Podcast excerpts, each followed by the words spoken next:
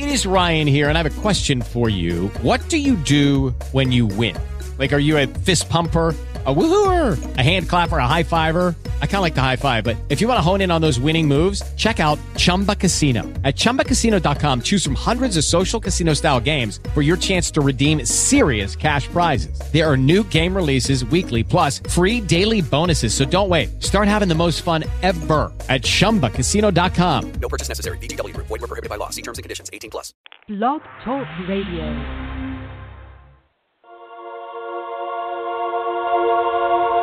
Fifth Dimensional Living with your host, Diane Buchberger.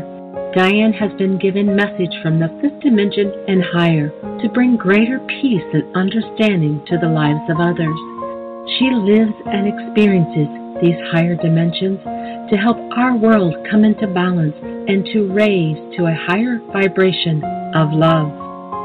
You can find more information on Diane on Facebook at www.facebook.com forward slash D Buchberger 1 as she shares great wisdom with the world.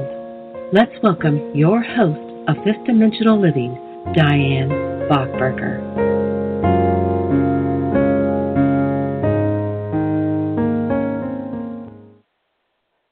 Hello, everyone. This is Diane of the Blue Ray, and it's 10:01 a.m. June the 29th, 2016.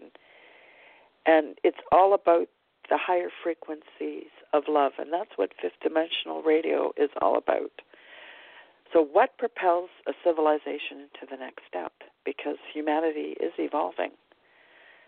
You know, join me over the next couple hours or so as I take you into the fifth dimension and beyond.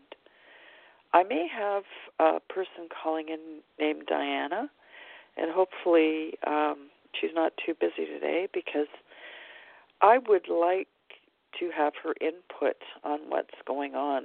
And uh, a lot has been going on over the last three weeks since I last did a show. And, you know, a lot has been going on in my life. So I do share my experiences. And uh, if you have any questions, the call-in number here is six four six two hundred four one six nine because uh, you know I do talk about a lot of different things. And um, first of all, I want to mention that I want to talk about Chaga tea and ruby and dog and wolf. So some of the totems I want to talk about. Um, so if you uh, just to add, if you want to you know, to me or to ask questions, press 1 so I know that you want to get through, okay? And if you're just listening, you know, just on the phone or the Skype isn't is supposedly working very well today. So if you're trying to call in and do Skype, you may have issue with it because there's something going on on Blog Talk. It's a technical difficulty, so just to let you know that. So there um just maybe I'll talk about that strawberry moon that just happened recently. I guess about a a week ago, and um, it was around the time that I was visiting my daughter, and some really kind of interesting things happened. You know, um, sometimes in the full moon you hear coyotes howling, especially if you're living out in the country, or you know they're just they're just out there. You live in the wilds. It's um you know, I'm feeling a lot of underworld kind of energy. By that I mean what we have going on within us is mirrored around us. So it was kind of heavy duty time recently. So you know, this Scorpio energy or deep energy that I was talking about about three weeks ago on June the eighth, it it causes humanity to go within and look within themselves. So a lot of people are doing that now, and um, it's it's a purification, cleansing time right now for humanity, but also they're awakening up. So it, it's you know going beyond the surface of things and feeling you know things really deeply. And it's not going by um, the mind. It's going from the heart, the intuition, the knowing. Once you open up those higher chakras above the, you know, crown chakra, those things unfold to you. There's a lot of there's Venus heavy energy right now. So Venus isn't visible in the sky right now. So this is some of that underworld energy, okay? And we're going through the twins. You know, the twin energy, the balancing energy, the Gemini energy. We're leaving the Piscean age and going into the Aquarian age. And I've talked about that on many shows. But we're in a transition period. So this is a time where there's a crossover, you know, and a lot going on. Um, so, also, I think, I believe today is the last day of the Mars retrograde. I'll have to follow up with that, but that's been heavy time too. And, you know, I, I haven't really talked about this on the show before, but you know, we, I've talked about angelic energy, I've talked about dragon energy, you know, and different types of energy, but I've never really talked about the jinn energy. So if I have time, I will talk about that today because that is fire energy, you know, that kind of masculine Mars kind of energy.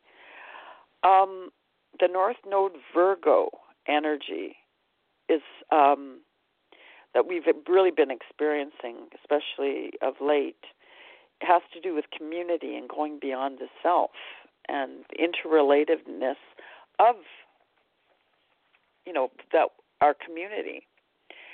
I you know sometimes I talk about self forgiveness and not putting blame on people. But first of all, we have to heal ourselves. So this is the time that you know once we do a lot of that healing energy, and we forgive ourselves, we can forgive others and work with others.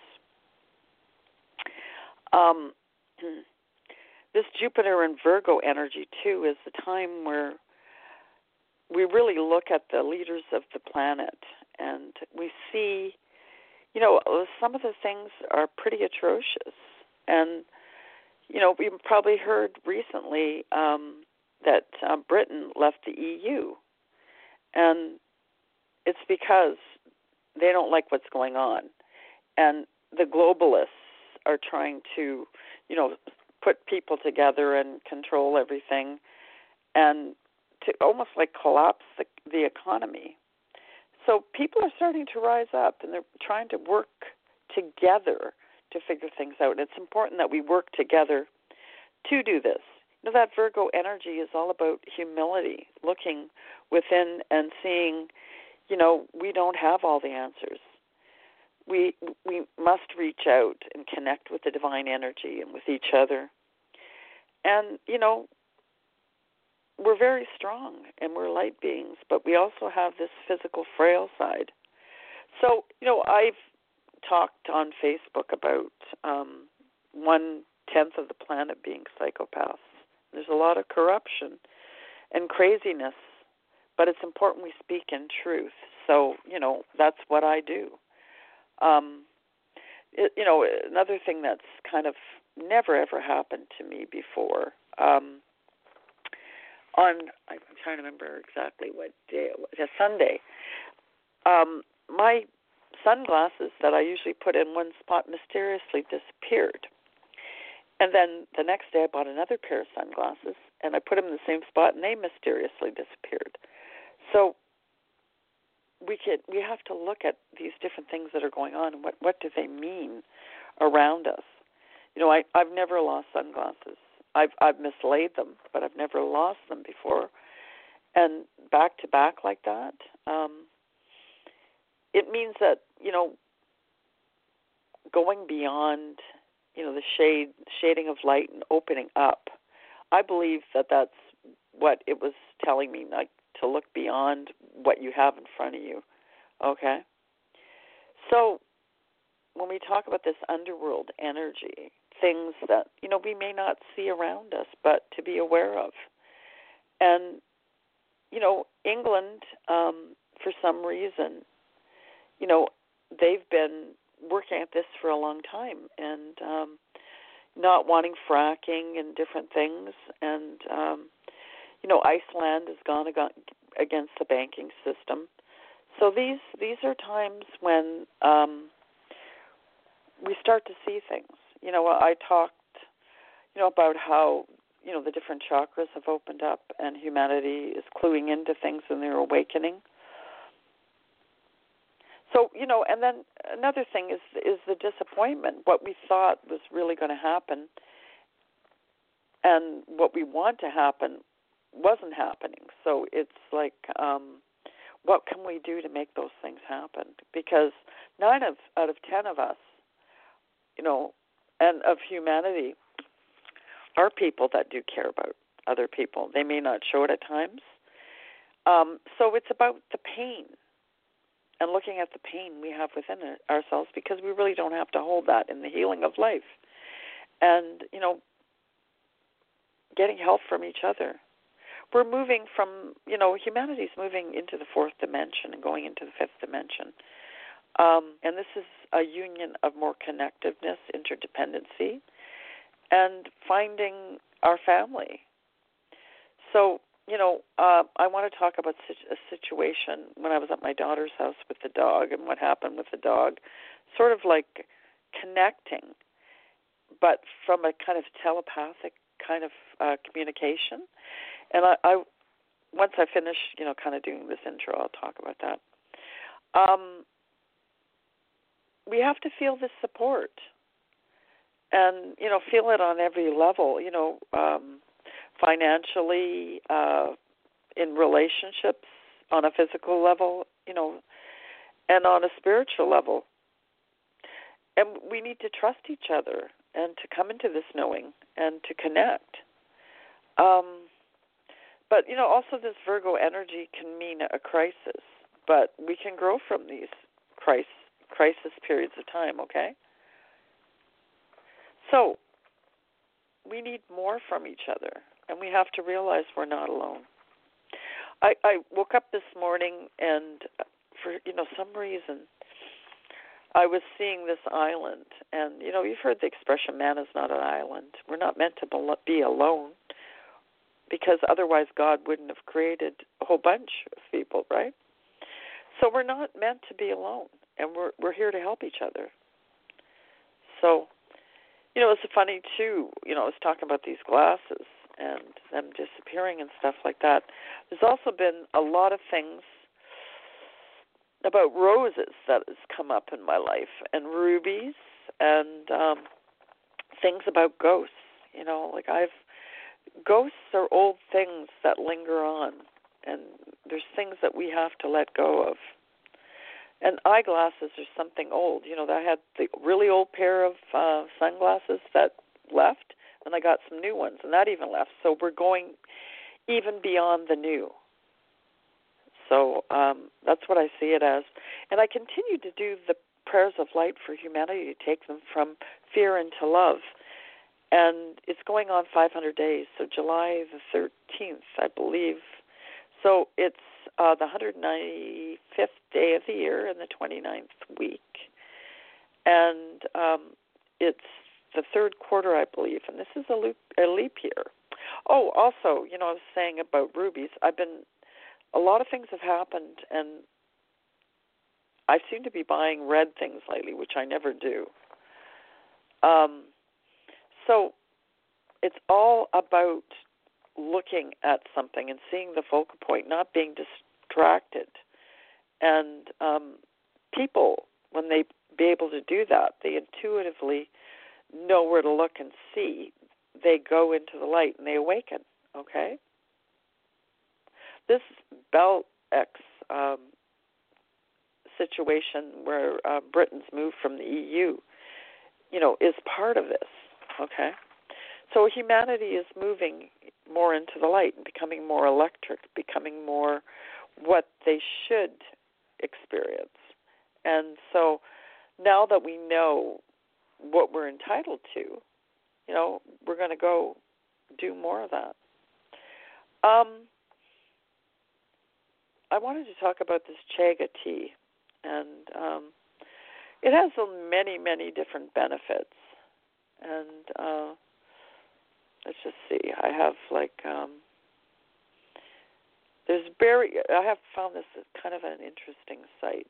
It's uh, www.chagat.org. C H A A T E A dot org.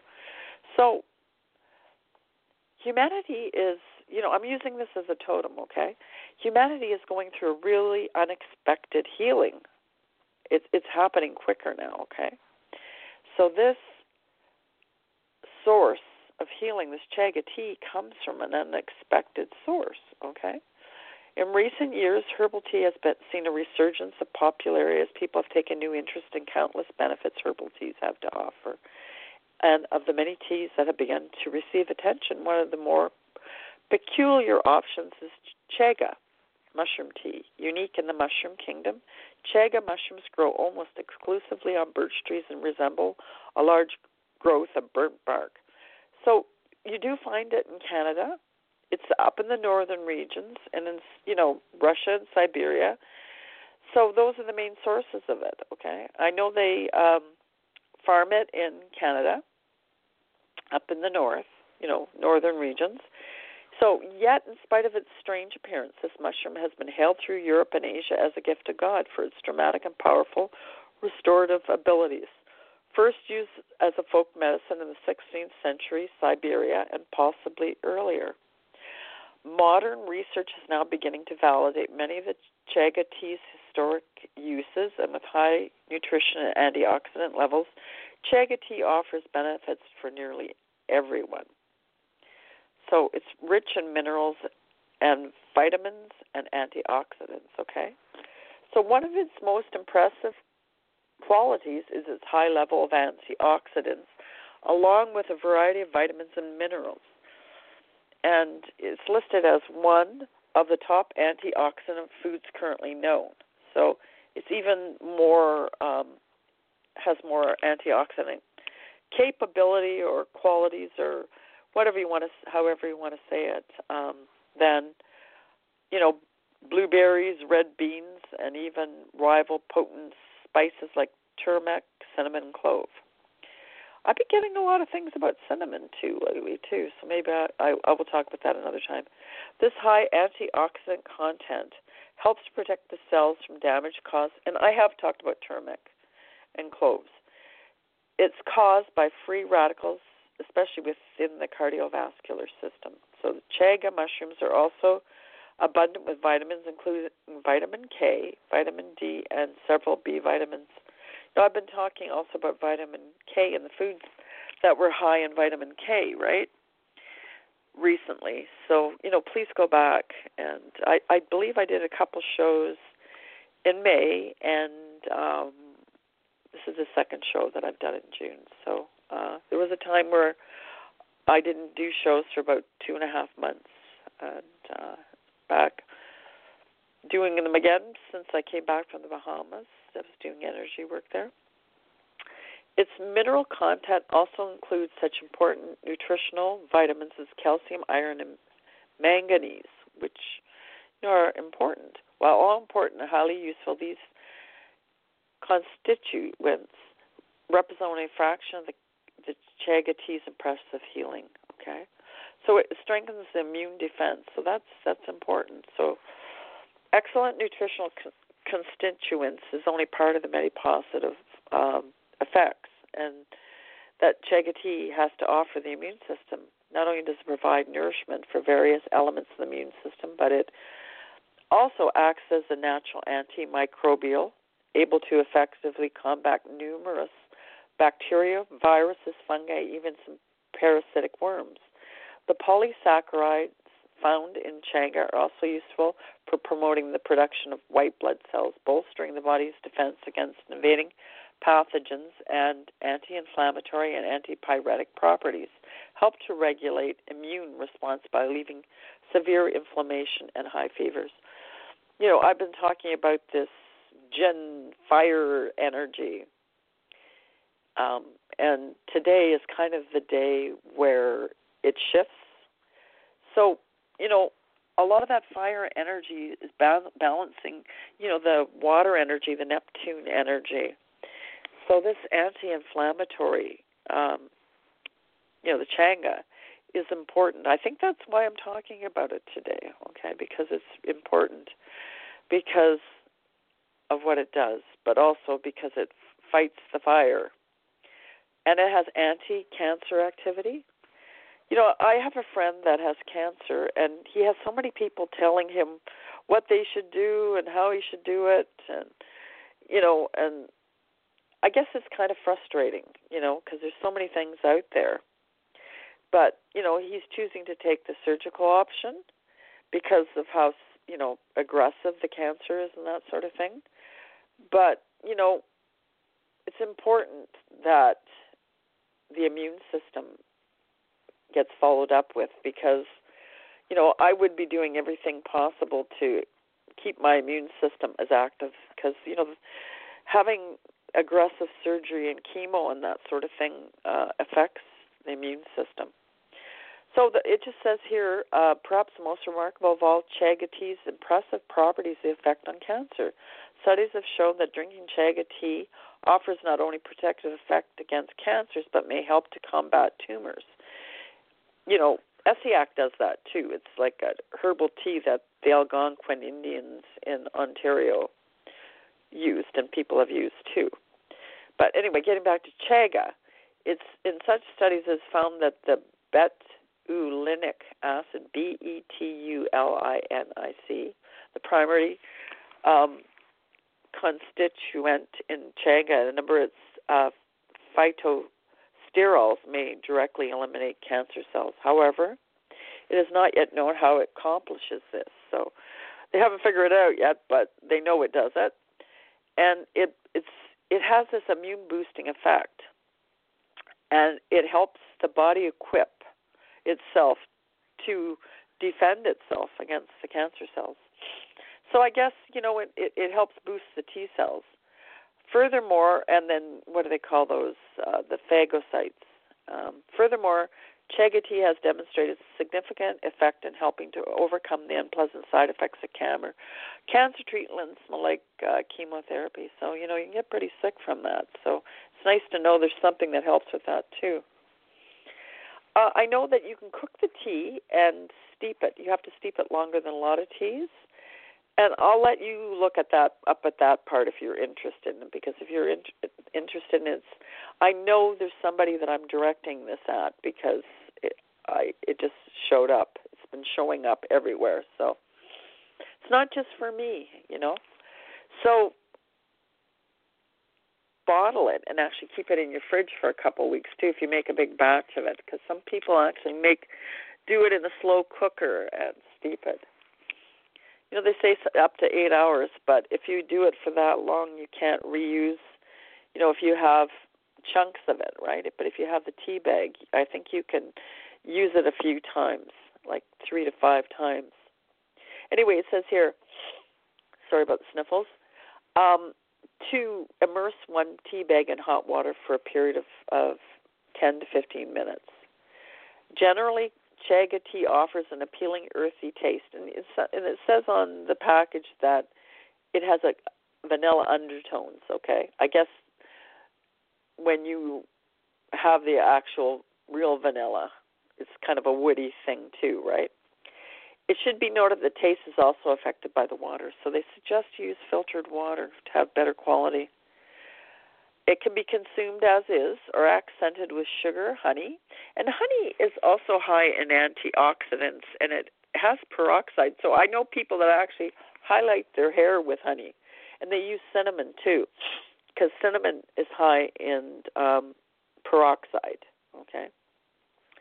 It is recommended to consult with a doctor prior to drinking, and I think olive oil does too uh, so if you're pregnant or lactating or doing anything like that, you should consult with a doctor or naturopath. Um, research continues to investigate the even greater possibilities provided by this remarkable herbal tea. While we do not yet understand everything about the workings of this marvelous mushroom, it cannot be denied that chaga tea has much to offer those who are willing to give it a try. You know, there are many miraculous things out there, and we just have to investigate them. You know that God has given us. You know they talk about the jinn being the invisible ones, and kind of hang out in deserts. They don't like the cold. Okay, so you know things since we have been we've gone through that um those two full moons in Sagittarius and we had those um you know the the eclipses that happened in March thing more things have opened up to us. Those are just representative of things that we're opening up to.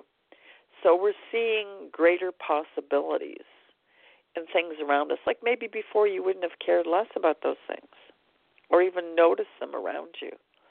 But they have been presented and keep being presented to me, so I know that they're important. And it has, you know, like the jinn stuff, J I N N. They're beings that were created before humanity, and um, you know, the originals were created. The angelic beings were created, the god beings were created, the jinns were created, humanity was created, and a few other beings have been created. And then I believe the um, Arcturians are children of the, the, the original ones, and all other beings and aliens are actually children of, of humanity. So, so if you're, I would suggest if you having any issues with your immune system, and it could happen because you're doing a lot of karmic clearing. When that comes out of your system, it agitates and is toxic to the cells, right? unless you're doing it and, and doing a lot of clearing and doing a lot of uh, detoxification. Like right now, my son and I have been doing uh, some clearing and detoxification and all those different things. So, this is a time where humanity's purging and clearing. This tea is going to help with that.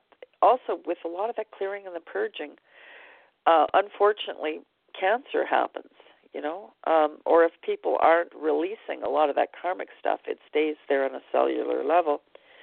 So it's important that we just let it go, okay? But anyway, the tea helps detoxify. The tea helps with the immune system. It helps the body be able to do things that, if it has a compromised uh, system, it helps kind of boost. It's like a booster shot, you know but we don't want to have booster shots. But it's like getting an infusion and getting an, a top up.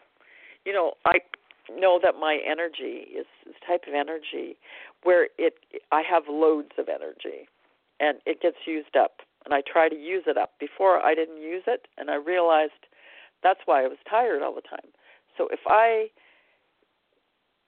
understand my life pattern, my energy pattern, you know, our bodies function better. So I'm um, a manifester, but I'm also a generator and a projector. So I I have a, have it all.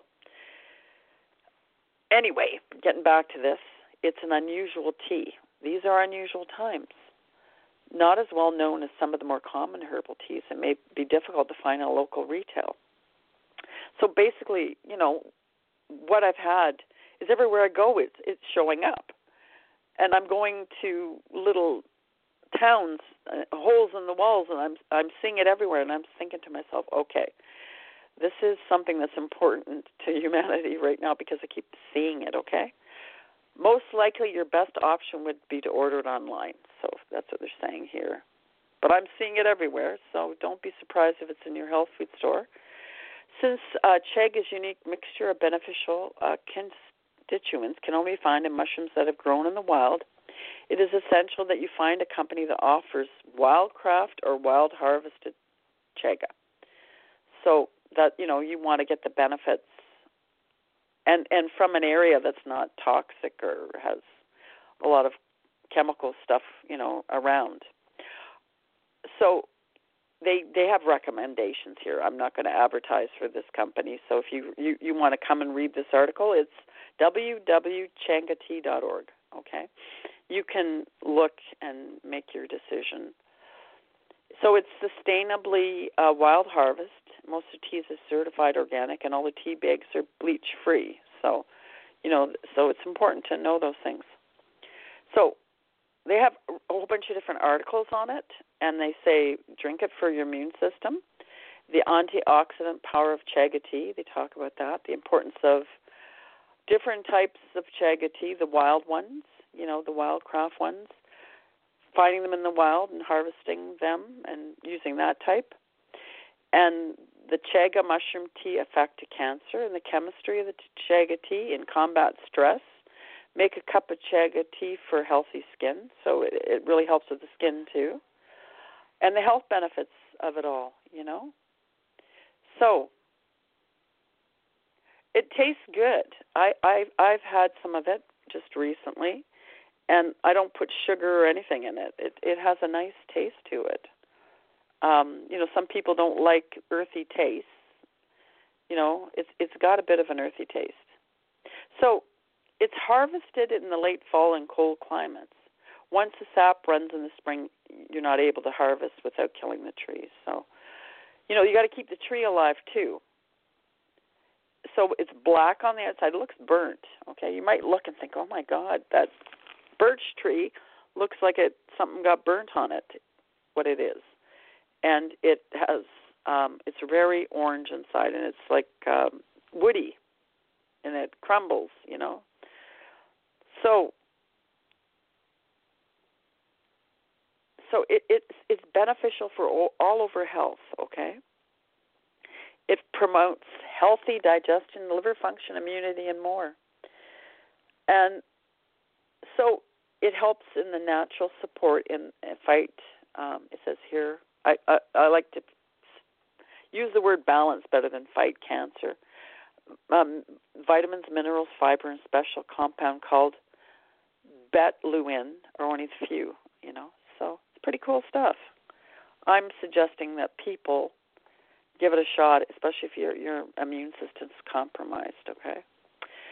I want to read an article that came. It's an old article, okay, but it, it's pertinent to what is happening now, and uh, what I was talking about earlier. Um, the Jupiter North Node and the Moon, okay, and Virgo, and but it's in Neptune now, so it's fr- from an article um, called um, Jupiter Prescription and Virgo in the North Node. So it, we were talking about a herbal remedy. Okay, that is like a prescription, a whole bunch of different things to help with a whole bunch of, and but it's natural. Okay, so I see this Jupiter North Node in the Moon in Virgo as very healing time. Okay? I just want to read this. This is, has to do with what happened last year and what went into this year. so, it's Jupiter in Virgo is closing on a conjunction with the North Node, activating North Node potentials. And at this time, it was 22 degrees Virgo. So, about Virgo, it grabs your attention. It has something to do with details. So, humanity is looking at things and seeing the details, the secret stuff that they couldn't see before. Like I was talking about the jinns. We may have not noticed them before. This jinn energy, they're making themselves known to me all over the place. Okay? And that may be another story. Uh, I I know that I I will probably not talk about it today, okay? So it has to do with details, analysis, improvements, even criticism. And Jupiter could make a flaw super obvious. You know, we're starting to see and really look. You know, I've seen it, and a lot of other people have seen it, but most of humanity haven't seen it. The flaws in our leaders, and why didn't we see this before? You know, like presidents who have raped people, and people that have killed put hits on people and it's really atrocious but you know there there's a big flaw in the system okay but the jupiter make a, a super flaw obvious but that required corrections will open the door to something better. So this is what's happening now. You know, and what we see around us is really a reflection of what's going on within us. So somehow, you know, we've unlocked, our humanity has unlocked a lot of these things that have made them blind or have made them asleep, and it's being mirrored around them. The Pisces Virgo nodule axis is about taking what's elusive or unreal, Pisces, and we're leaving the Pisces and defining it in the Virgo. So Jupiter will give you more of this, enough information to do this. So this is rubyslipper.ca forward slash ruby slipper astrology 2015, the 12th, Jupiter, prescription in Virgo in the north node of the craft person's door.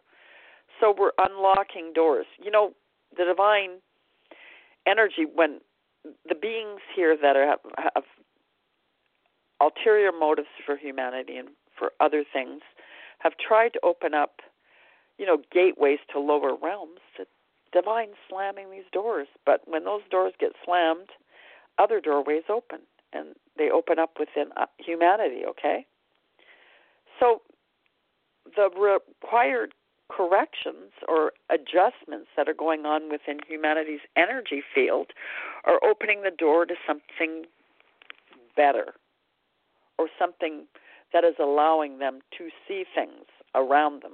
And this is going to help humanity. And it's allowing them to go into this Aquarian age. It has to do with energy expansion, okay? So, what we have had, or what humanity has had, that has not opened their eyes, is opening their eyes now. You know, I was talking about losing those glasses I, I I don't believe I lost them. I just feel they just left because I really had to look at that. Just like these, you know, three weeks ago I talked about these bites that showed up in my spleen area because I had to talk about the spleen, and you know the area on my upper leg. So when you are a mirror and a template for energy, like I am, and an energy worker, these things show up. Okay? So, you know, they talk about, well, this has been going on recently, okay, but it also went on in January. So, it says um, the nose will also be um, prescription, prescription, okay? So, we've, we've, we've, this um, Chaga tea is like a prescription. This North Node, Jupiter North Node with the Moon and Virgo and Neptune is a prescription too. So, uh, you know, just go and look at this article. Jupiter will station direct on May the 9th, 2016, at 13 degrees Virgo, which means 23 to 13 degrees of the mutable and earth signs will be impacted most strongly by this prescription. And you'll you'll be receiving extended Jupiter influence. Humanity is making some big changes. Jupiter will conjoin the Virgo North node again on June the 20th, 2016 at 15 degrees. So, isn't that about the time that Britain did its number and said no more? So, just to just to let you know, you know, that these things are reflected around us. I want to just go to see if anybody has any questions in uh, it doesn't look like Diana has called in. Oh well. So we're going through a purge, and this purge is changing a lot of energy within humanity. But we're also being granted a time where there's a lot of healing because we've done this purging, okay? Um, that full moon in Sagittarius, the second one, that is really interesting energy too. I'm just seeing if I can find something written on that because I I don't know if I talked about it that much. It happened June the 20th too, so a lot of stuff was going on. And then today we're going out of Mars retrograde too, so there was a lot of heavy duty, deep, you know, digging in energy and looking at stuff. And so humanity went and looked at some really difficult painful things. And i've had a lot of people on my wall on facebook talk about these things. And i've talked about it. Um so what basically humanity is doing is um and I, maybe I can use the scenario of, you know, they had this article and they were showing Britain as being like a newborn baby. And I was saying that, you know, a newborn baby is change or is, you know, and somebody said, well, a newborn baby doesn't mind the change. So taking on this childlike innocence, but at the same time, we're opening ourselves up to source and we're more trusting. So, you know, I gave away or those glasses. I released them, I guess, and then I had new glasses, and we we're going even beyond the new glasses. We're we're not seeing the, the new ones I got had rose were rose colored glasses. Okay, humanity is not to look through rose colored glasses anymore. So, it, so we're, basically this all these Sagittarius full moons and all the different configurations of planets and different things, and Venus even hiding right now and going deep, you know, being somewhere that we have to go look for it. It is allowing us to go deep and look at the pain and release it and release a lot of this stuff. So we're we're looking at things in a different way, and it's, it'll start things around us start to make more sense, even though they seem like holy crow, like this is really crazy. You know, I was talking to somebody and she does radio and, and that sort of thing, and she's going like, I had no idea all this was going on, but it's like taking those blinkers off or those rose-colored glasses even, and you're seeing what's going on around you, and it starts to make sense why all this wacko stuff is happening and why these people are doing it, but it doesn't really make sense why they're doing it. Okay? So there's nine out of ten of us, and there's one out of ten of them. So they're running scared right now. We strive to assess the situation and suss out the truth of the matter, attempting to shift fact from fantasy and wisdom from whimsy. Okay? So this full moon in Sagittarius that we just had on the 20th, you know, because I haven't done a show for three weeks, I'm talking about it. And um, I also talked on Facebook recently, and this is amazing because I'm I'm just looking at this now for the first time. Is that we have to hold ourselves accountable and look at our stuff, and not direct blame outside of ourselves. Okay. But humanity has been doing that, you know, not looking within themselves. And these beings or people who have tried to control humanity are using humanity and putting blame around them. So you know, with all this stuff about, and they, people call it false flags, with all these situations that are happening, whether they are or not, they're trying to put the blame and use people as scapegoats, and Trump is one of them. Okay, I believe they even got they tried to kill him in Vegas. So this is what I've heard, but it wasn't brought out on the news too much. But somebody saw somebody try to go for uh, a police officer's unbridled gun, and um, so they they stopped him. But this person, I believe, acted innocent and like acted like a wacko. But this energy. So what I'm trying to say to you, this energy that seems crazy and has an agenda. Okay. And it's important that we look within ourselves and we look at the things that we don't like about ourselves and we hold ourselves accountable and we don't go outside of ourselves to blame because we're going to perpetuate this energy, okay? So, anyway, it goes on to say here who is wrong and who is right, whose hand is to hold in sympathy, and who we should distance ourselves from. Well, right now, it's better to put yourselves around like minded people, but sometimes we can't always do that, right? So, all of this comes from a need to rise above painful experiences and feelings. And all these planets are aligned like that to allow humanity to do it. It's a reflection of what's going on within humanity and with their expanded energy, especially those that compel us to question what we believe about life and how best to live. Sometimes it is evoked by disillusionment or disappointment, sometimes by uh, change or loss. You know, right now, humanity's got to look at things and see themselves as being changed, you know, as as changing because we have to change a lot that's going on here. But if we do it from, you know, the child, it's a lot easier, and then we can release a lot of that stuff. So they go on to say this is usually triggered by something that jolts us out of our business as usual walk through life. So, you know, we're trudging along with blinkers on, not seeing what's going on around us, just kind of focusing. I have a friend that every day or whenever I talk to him, he, I always say, how, "How was your day?" or "How you doing?" And he always says, "I'm tired." And he doesn't notice anything around him. So, you know, a lot of people are like that. It's, you know, I'm not saying it's a bad thing, but it's just a type of consciousness. So, what is triggered?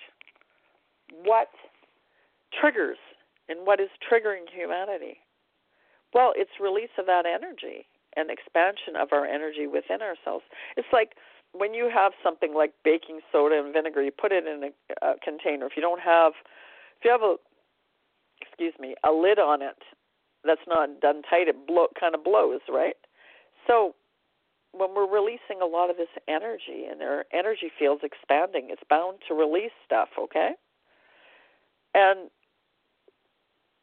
in a way, it it opens, awakens. It's like boom, you know, like and your your eyes are opened.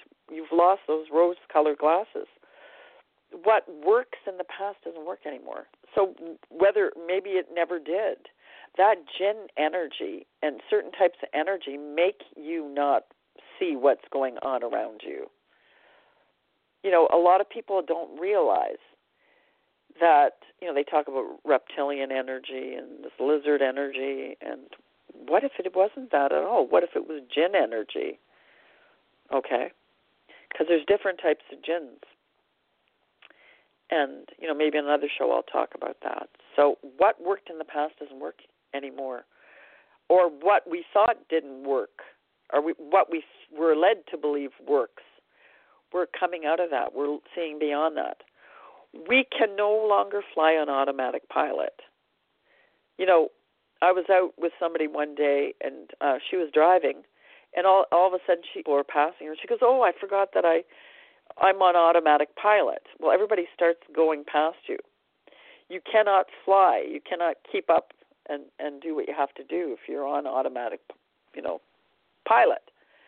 So flitting from moment to moment and blurting out implications of our experience and choices, okay? So the Sagittarius full moon presents an opportunity to take another step on the journey of expanding our perspective to greater meaning in our lives. So it's, you know, I've talked about opening up the throat chakra and up, opening up the higher chakras, being able to see things. You know, once we open up our truth, the throat, and we open up the higher chakras, it's about the quest for wisdom and truth, okay? And Sagittarius, that's what it's basically about. It's a teacher. Whether it can be found, so in the search for understanding, meaning, and knowledge that helps us determine our how best to live our lives and how to work together. This is that energy. You know, I was talking about earlier. Like we're going beyond the self. We're going into the cosmic consciousness. We are all connected. We're aware of our connectiveness and being part of the one. So we reach for priorities and ethics that will guide us in this direction. You know, I think I talked on the last show I did about um, ethics and things like that, and things that people were sharing with me that were like, whoa, you know, like, and especially very sexual things. Um, recently, this kind of jinn energy which is very sexual masculine energy, was throwing itself kind of in that direction, you know, within humanity. And it was important to see past that, okay? Um, and keep our integrity and to integrate these qualities into our lives because we are light beings and beings of light, which um, we live through our hearts and love people around us, you know. But we we don't, you know, get bullied or anything like that. Also, but we have love for other people and concern about other people. But now humanity is aware of these beings and what they, they're doing and what they have been infiltrating. Basically, because they're afraid. They thought if they could control humanity, you know, when humanity shifts, they don't have to worry. But they should have done the opposite. They shouldn't have tried to control what was or stop humanity from expanding because, you know, humanity got dragged down into the underworld.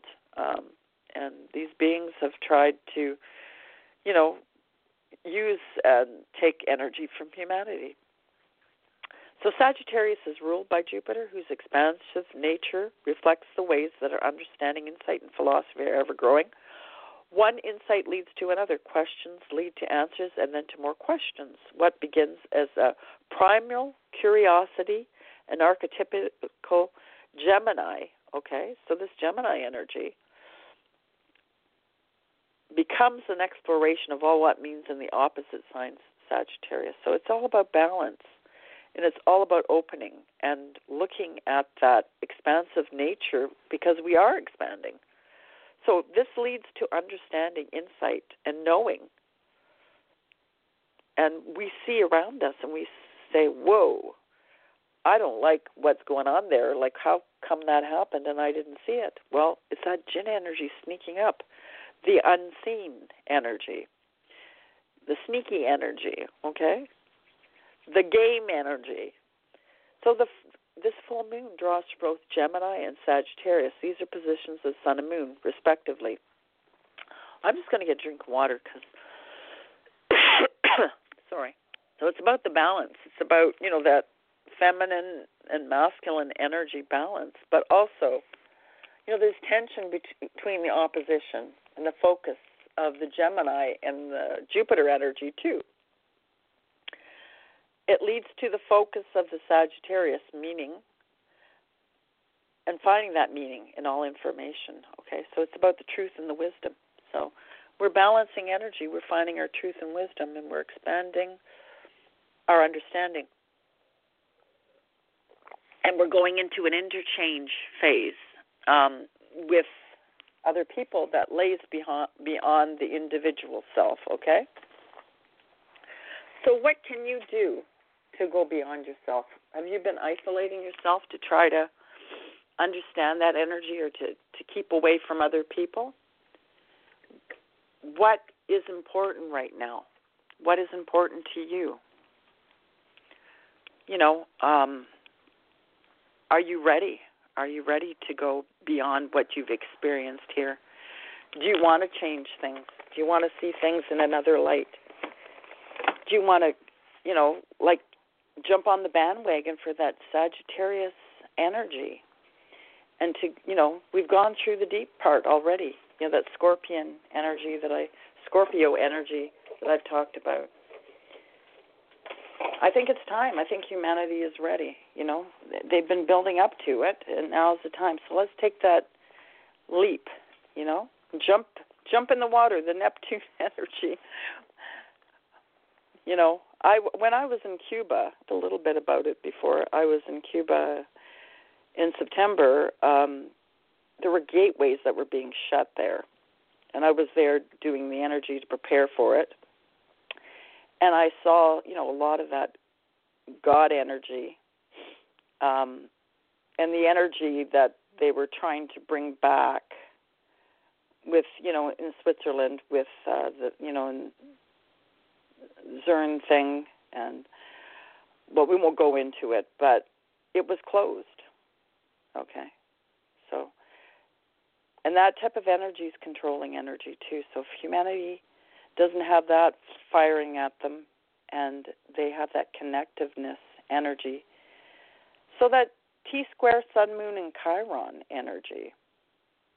So Chiron squares the the Sun Moon opposition forming a T square. So I, I talked a little bit about the square three weeks ago that we were experiencing back then. So this is another immutable T square, and yes, the other one, the Jupiter Saturn Neptune, is still with us too.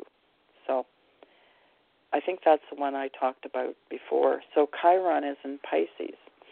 So we're we're leaving Pisces. We're we're still in Pisces, but we're going into the Aquarian. You know, and it has to do with electricity and um, technical things, the Aquarius energy. So, but the Pisces energy was type of energy that um, you know goes deep and so, anyway, they talk here. The Chiron energy is healing energy, and the Pisces energy has been the energy that has kind of kept humanity in a in a certain way, right? And maybe it hasn't been the best, but it's been a way of learning. You know, sometimes we have to learn what we don't want. Okay, and I think humanity went through that. So it's it it it this sign leads to deep spiritual healing that involves finding peace with the challenges of life and universe. So, you know, we're in a physical realm. We don't get rid of them because we are in this physical realm, but we're learning to release and not carry that pain, okay? With our energy expanded, we're not holding pain on a cellular level anymore. I don't know if humanity realizes that and I, I said on Facebook, I said, what would happen if suddenly everybody let off that pain? And somebody said, well, there'd be a, you know, like a big bomb would go boof. Um, I think humanity chose to do it uh, in a way, you know, that is not going to cause another big bang. But you never know; it may happen. And um, I also had another friend say to me, you know, just let everything go and change the system so I've been praying that, and for quite a well, a few, couple months now, and especially over the last two weeks, to change the system to not have what we have.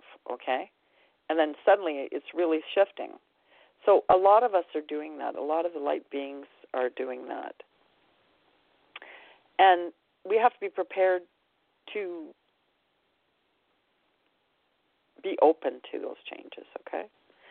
The Chiron Sun Moon T square suggests we are engaged in a struggle to find a brighter truth, a higher love, and a greater sense of peace amid the misfortunes of life. So we're looking, we're we're going on that inner journey, you know, which I talk about on, you know, fifth dimensional radio all the time. We are challenged to find a better way of dealing with what we find intolerable. So, you know, this GU stuff it has actually made things worse for people. So, you know, Britain said we're not going to we don't like what's going on we're going to vote for to get out of it and now i believe a lot of other countries are going to be getting out of it so when seized by ongoing struggles chiron's lesson is to start with what you can do to lessen it so what can we do to get out of that global you know ding dong system that's been created by people that don't care about humanity, okay? We need to look at things that are going to help, not make things worse, okay? And make a few people benefit. So it's to start with what you can do to lessen it, and then you need to find a way to deal with whatever's left over. You know, it's not as easy as it sounds, and it doesn't sound easy. And, you know, a lot of people have been going through a lot and they feel it on a physical level. So if you can let the pain of it overtake you, you can't function, okay? And if you pretend the pain isn't there, it tends to get deflected, you know? Some people will put blame on other people, so they don't want to deal with their stuff, so they'll kind of project it onto you. And I've had a lot of people do that. So you might become grouchy or disproportionately angry about a situation, blaming someone else for your pain when they have little or nothing to do with it, or you may numb yourself. So, you know, with addictions like painkillers, medication, alcohol. I know somebody was taking 15 different medications and they didn't need any of them and they were like and I said, "Why do you think you were taking that?" And he says, "Because I didn't want to deal with all the stuff that I couldn't deal with."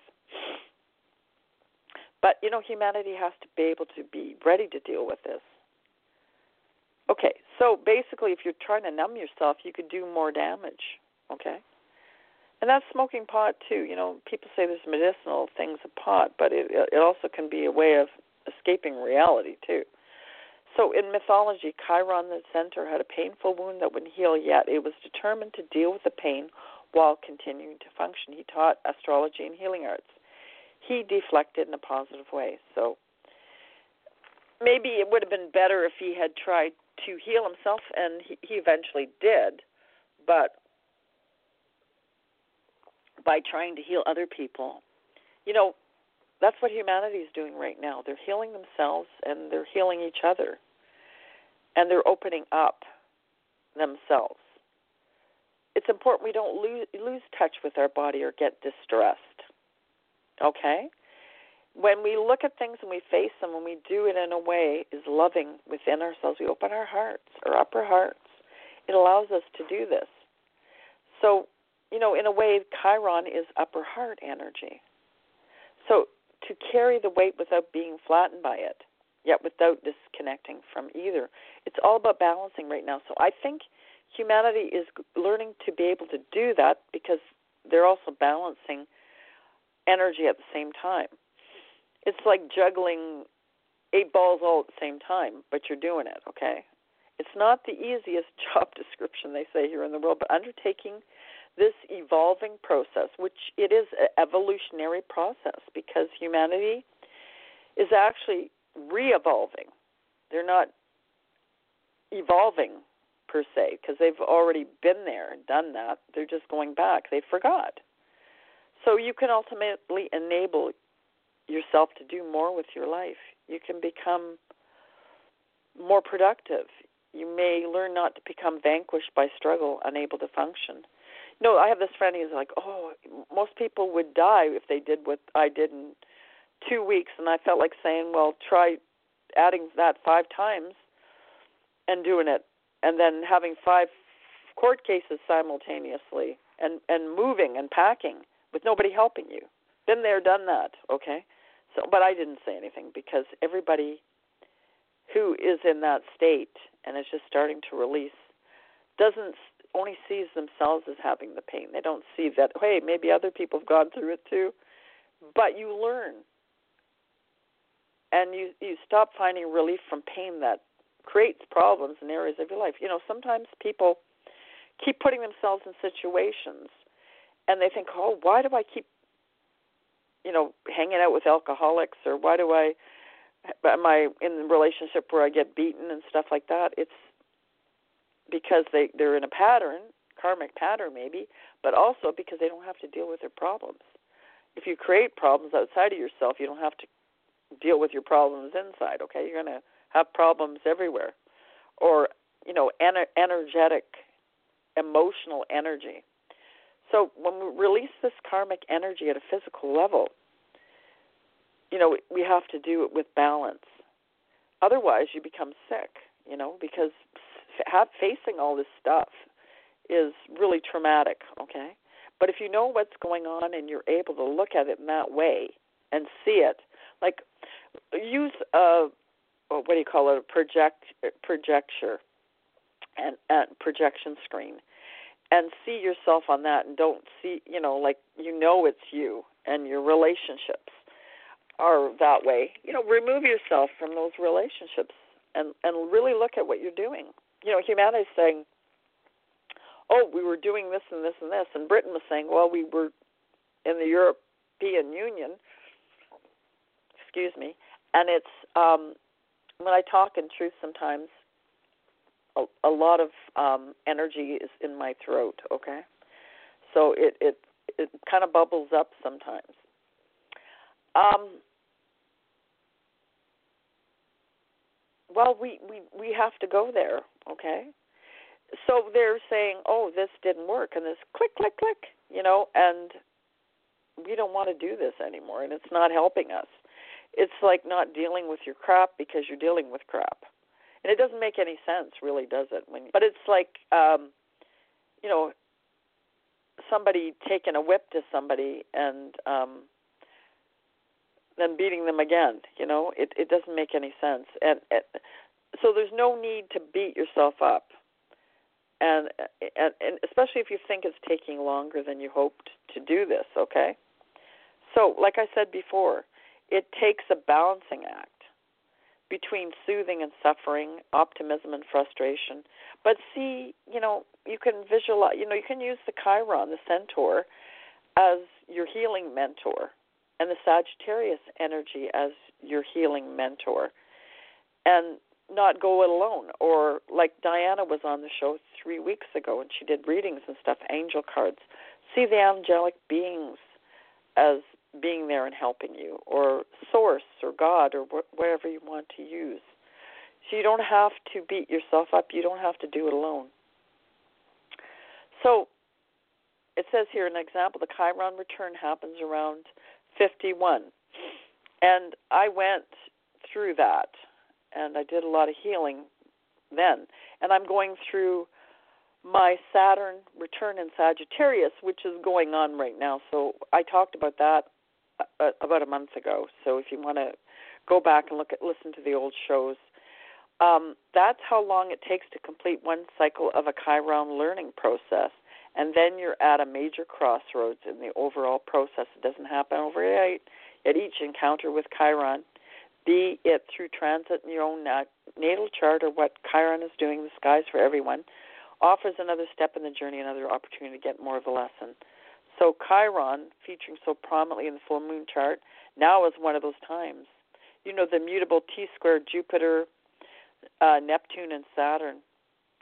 Think about it. There must be higher love down in the heart or hidden in the stars above. Without it, life is a waste of time. Look with it inside your heart. I'll look inside mine. You know, that Steve Winwood higher love song? Think about it. There must be a higher love down in the heart or hidden in the stars above. So what is reflected within us is reflected on the outside of us. Without it, life is a wasted time. Look within your heart. I'll look within mine. That's, you know, that Sagittarius energy. So, what is Jupiter, Sagittarius planetary ruler, doing in the middle of this existential angst? Well, let's. It is making its last three conjunctions with the North lunar node it says here January the 23rd, and I talked about a little bit in another article before, January the 29th and June the 20th. So this has happened. Note that this is the true lunar node which fluctuates back and forth. It can differ from the mean lunar node by up to a few degrees. Jupiter only makes one conjunction to the mean node June the 24th, so that's happened. So, as a result, Jupiter's mission looms large in the magnifying glass of the north. So Jupiter has a lot of influence with this, okay? It's a big planet, right? It's the magnifying glass of the north lunar node. This puts even more emphasis on Jupiter's Sagittarian nature right now, the quest for truth. So, you know, I've been talking all this time for the past few years about truth and going in the inner journey to truth and knowing who we really are, okay? humanity is taking baby steps, okay? But they took a giant leap and jumped into the big ocean, just like I did when I was in Cuba with that energy. The passion for exploration at all levels, expanding one's perspective to take in the big picture, and searching for optimal mortality and ethics and principles in which to guide our lives. You know, recently this person kept wanting to connect with me, but it was in a very sexual way. And you know, I'm not saying I'm you know judging or anything like that, but it's not our mission here to be that for people. You know, Jupiter energy is a magnifying glass. It's intensifying this Sagittarian energy. So we're searching for optimal morality, ethics, and principles in which to guide our lives. You know, some people haven't lived that way. You know, higher love. You know, Steve Winwood talks about higher love. It it it doesn't mean it's not sexual, but it means that it's respectful, loving, and loves in the most positive, beautiful way. And that's what type of love and who we are, okay? Jupiter and the node oppose Neptune, which in itself is four degrees away from the south node. Neptune shares Jupiter's rulership of Pisces, where Neptune currently resides. So, you know, this Neptune energy is um, kind of cleansing that um, Pisces energy as it's being shifted, right? Because we're going from the Pisces age into the Aquarian age. But I think I talked on another show about Pegasus. We're kind of flying there. We're not tiptoeing through the tulips to get from one age to the other. We're flying on Pegasus, okay? We've opened up all these energy centers. So, anyway, I've t- I talked about it other shows. The sign is associated with transcendence and compassion. So, we're transcending this reality. We're, like I said, going, humanity is going from into the fourth and into the fifth dimension and beyond. So, as well as distortion and deception. So, we're looking and we're seeing through this distortion and deception. So, Neptune projects a vision of life and what life can be. Okay? So, once you jump in that water, you you you know it's so cleansing you, you will see everything okay and it says it could be or might be unto the opalescent balloons of our imaginations. It's magical. You know, I was walking the other day and I kind of looked up because the sun was starting to set. And I thought, wow, what a beautiful sunset. And all of a sudden, this big burst came out and it was like all these bubbles of light were flying everywhere.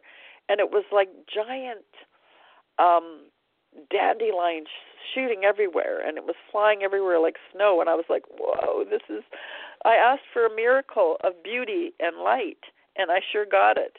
And, you know, nobody else saw it, but some people, these people came along. I I I drew them into my circle, my eternal time circle, and they saw the tail end of it and they're like they didn't even notice me, okay? Because when I go into that time and I and I they're on the tail end of they don't see me. So meanwhile, Jupiter remains in the opposite sign, Virgo, where it must squeeze its embrace of all that is down into a specific thread that can pass through the eye of the needle. So, you know, we're going, we're expanding, and we're looking at all this stuff, and at the same time, we have to go through this gateway that's like, you know, squeezing something really hard and and trying to put it through a small opening. So and it can be used to pop those balloons filled with unrealistic, wishful thinking. You know, maybe that's what I was doing, popping all those balloons eh, when I saw those things. They were, and they became like, they went like balloons fly, flying into, you know, floaty things that were just. It was almost like something opened up, and it flew into this reality and opened something up. I think that's what I was seeing. But I see things you know, a lot of people feel energy, and I feel energy, but I also see it, and sometimes it's really incredible. You know, I wish other people could see what I see. So Saturn remains in a square aspect to both of them, forming the mutable T square that has built buildings in March and continues to play out until July, having reached its tightest orb around, you know, May the 26th. So that's the time when it was, you know, the most intense. This T square has wrecked or wreaked havoc with this uh, stability, predictability, and security of many lives during this time. So, you know, I've seen a lot of people either getting really sick or getting really angry, and and then big changes coming. Okay, so it's important to see through this time, you know, and give yourself a break. So many of these stories and current events seem to persistently worsen in the game of one down ship, a contest of who can shock, out, horrify, and vilify other people and events, you know, with all these shooting things and ISIS crap and all that other stuff. This has led to wildly swinging emotions and passions. So we have to see through this, you know, because these could be false flags laid out. I'm not saying people didn't get shot, but it could have been created. You know, and and they have um, people that they've done things to that they're you know releasing energy. Why do you think they're sending all these people from the Middle East? You know, or implanting things. I'm not trying to to sound paranoid or anything like that, but you know, I wouldn't put it past these people to do that. So is led to wildly swinging emotions and passions, and it's important that you know we just keep our wits about us, and we need to manifest one's specific beliefs. Jupiter and Virgo competes with the longing to envision a better world that would guarantee peace. Neptune and Pisces, which in turn fight the ever tighter demands for predictable perfection. Saturn in Sagittarius, which I am part of that energy. So, the Grand Cross Jupiter, Neptune, uh, uh, Saturn, and Mercury. If you don't get what you want, you suffer. If you get what you don't you want, you suffer. Even when you get exactly what you want, you still suffer because you can't hold on to it forever. So the way we see things, you know, humanity has been in the pain body and they're leaving it behind. So the way they feel and see pain, they're going beyond it. So basically, we're going past those old glasses and throwing off the new glasses, the you know, the rose colored glasses and we're really looking at things so we're not um trying to block the sun out of our eyes anymore. We're going past that headache. So your mind is your predicament. It wants to be free of change, you know. We should embrace change. Well, when you're in fifth dimensional consciousness, you do embrace change free of pain, free of obligations of life and death, but change is law, and no amount of pretending can alter that reality. And that's Socrates that said this. So, all the new moon in Gemini, which was June the 4th, the skin tight Sun Moon Venus conjunction aligned with immutable T square to form the fourth corner, tuning into Grand Cross. And I believe I did talk about that in the last show. Um, during the first week of June, this larger aspect pattern takes the compulsive sprint of the T square and gives it legs to run a long distance marathon. So at the time of Gemini new moon, the exosurge was provided by the sun, moon, and Venus, which spoke to the need of caring communication aimed to soothe and create balance. So the cross is with us again at the full moon, but this time it is Mercury that fills the fourth corner of the grand square. This is about focusing our awareness and tuning into the thoughts and ideas that we really want to express okay? And i have been expressing a lot and you know some people are like shaking their heads. I'm talking about on facebook and here too. It's also about listening to and what is going on around you literally and figuratively. So pay attention. You know i i'm in the knowing. I have what i need to know come to me in the moment and that's why i talk about things that i talk about in the moment so the mercury t squares Jupiter, Neptune, 90 degrees. It's easy to get sidetracked by what could be or what might have been. So, don't waste time thinking about those things. Just do it. Mercury's natural curiosity wants to veer off and explore the possibilities. And it was really funny. I did talk about it on, on last show where this person wanted to try every single possibility. And I my energy goes by all that and I see the final result. You know, like I'm clairvoyant, but I'm intuitive. I have a lot of gifts, okay? So my energy jumps ahead and sees all that. And the funny thing was, he rebelled against he wanted all my suggestions and he wanted all the possibilities. This is in the job that I do. So I gave that all to him and then he did, he said, "Well, I don't like anything you you've done after I did it all, right?" And I'm kind of chuckling to myself. I knew this was going to happen because I can see things, right? But it's part of the process that people have to go through. And but the funny thing is, there was scratching on um, these cupboards that w- were being designed, and they had to go for the darker color I suggested with all the other things to begin with. So he said, basically, you got your own way. And I said, I just saw the final thing. So I see these final things with humanity. I see where they're headed, okay? Saturn opposes Mercury 180 degrees, brings command for focus and goals. Being in Sagittarius, Saturn is an averse to possibilities. potential, and speculation about the implications or meanings of it all. Saturn's primary concern is that you stay practical, real, accurate, and honest. In other words, you know, it's the part of you that, you know, the timing part, because we do live in a physical realm, even though we have the intuitive part. So, in other words, Saturn wants to make Mercury have a, a lifeline to find its way back to a well beaten path if he wanders off to follow his curiosity. So, I'm talking about finding, you know, a happy medium in between, you know, and not everybody needs to see and know. And I have a a chakra open on the, that allows me to do that, to see the final possibility or the final end result, okay? people do have to go on all those different paths and look at those different things. So you know, I I I get given these things and they happen around me, and I'm like shaking my head and laughing, and you know, and I I know there's a reason why these things are happening, and I read them, okay. And when they're, they're meant to be understood, I talk about them. So Jupiter, being the practical Earth sign of Virgo, is the most in agreement with Saturn. However, being a stressful, square aspect. I'm going to have another drink. Nine degrees to both Mercury and Saturn. His agenda is more about trying to achieve protection or perfection down the finest detail. And I was seeing this. You know, sometimes people have to know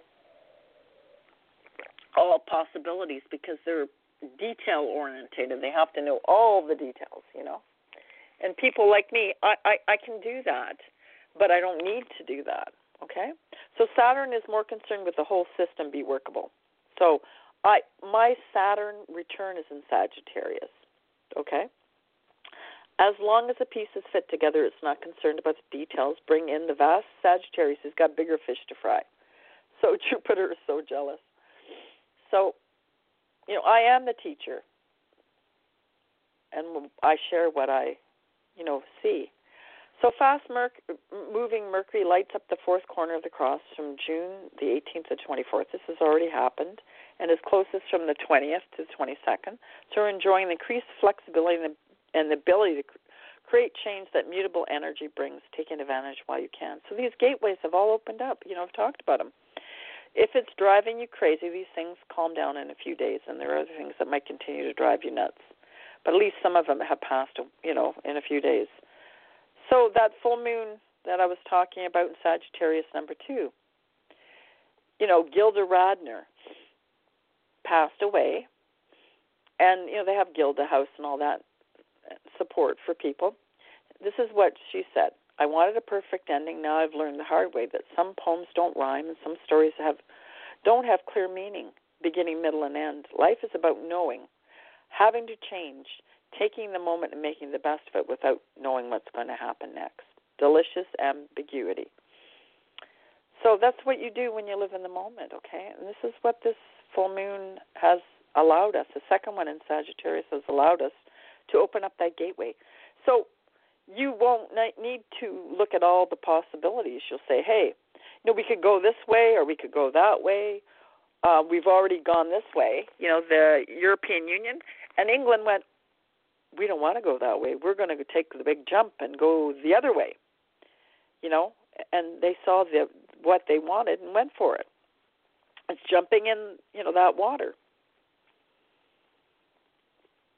It, it's somehow fitting that the sign of Jupiter, famous for ex- excesses, has not but two full moons this year. Okay? The first one was on May 21st in the very early degree of Sagittarius. This is the one that the sign's last degree, you know, 29 two minutes or whatever. A double full moon in the same sign happens every two to three years and tends to happen a year that has a so called blue moon. You know, I talked about that a few shows back. While this year was May 24th using the original definition. In 30 days, we have come full circle from the beginning of the end of the Sagittarius. So, in the words of the Scarecrow in The Wizard of Oz, what have you learned, Dorothy? You know, what have we learned in this time? We learned that we don't have to look at every possibility. We can look at the best things and know where we can go.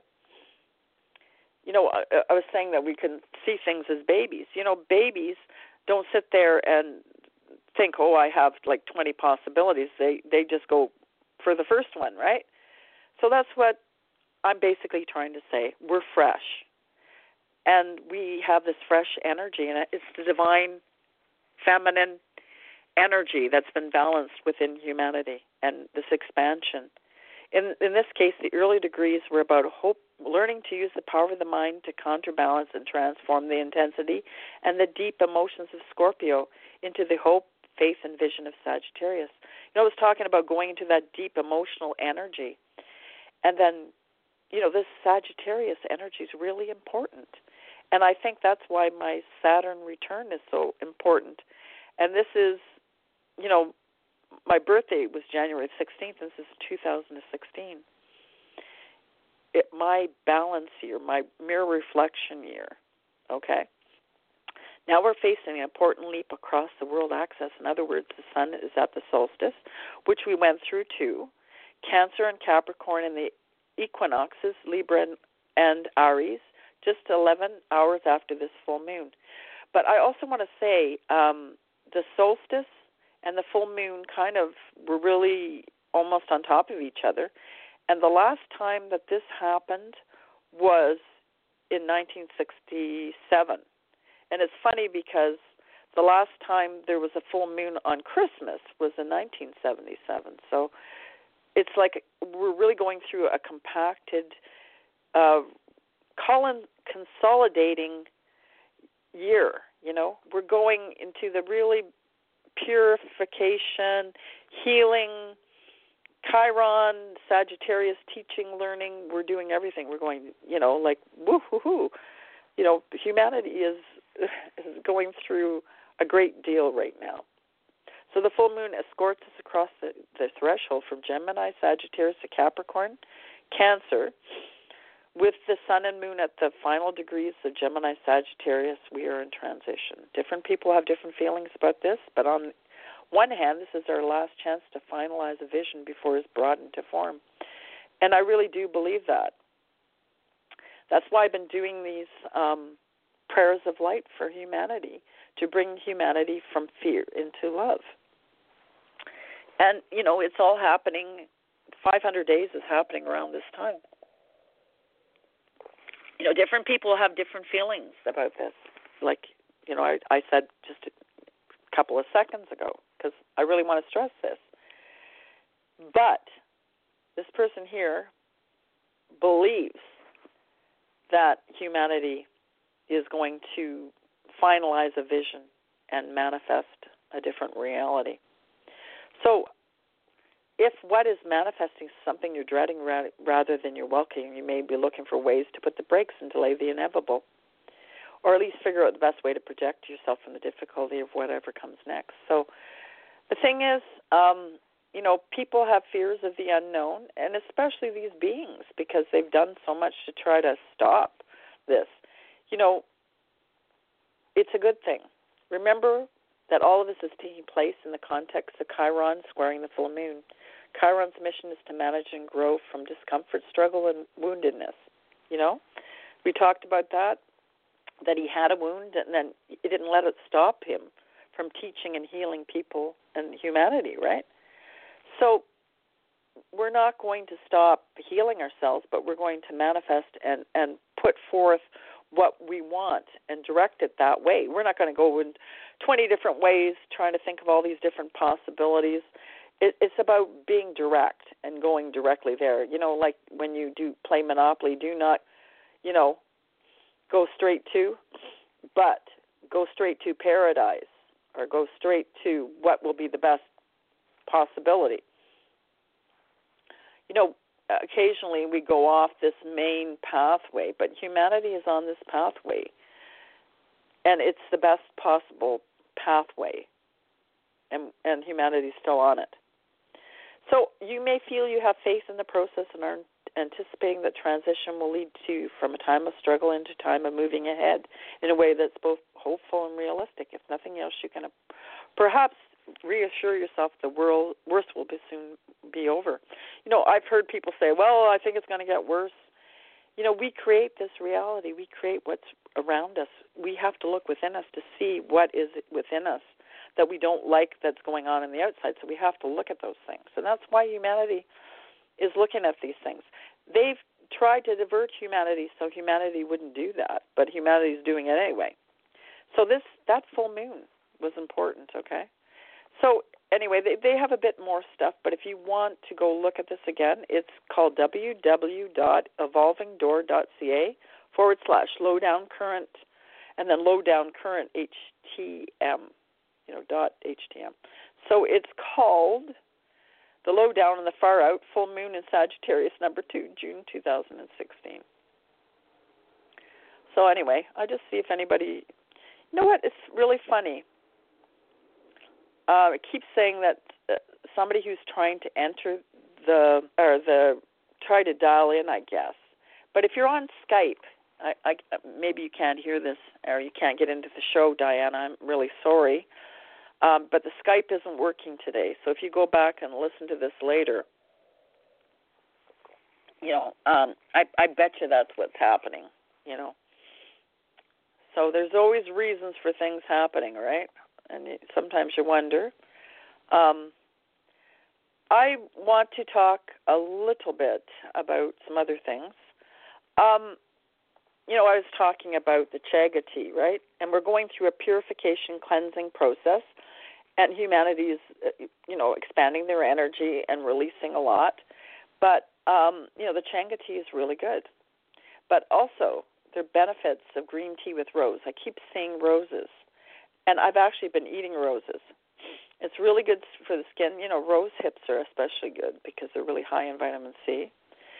Um, green tea is made from the unfermented leaves of the Camellia sinensis shrub. Rose tea is made from either rose petals or rose hips, the swollen seeds. Um, the green tea with rose is a combination of the green tea leaves and dry rose petals or hips. Both green tea and rose hips provide many health benefits. For centuries, green tea and rose have been used for therapeutic and medicinal benefits green tea with rose contains antioxidants, um, bioflavonoids.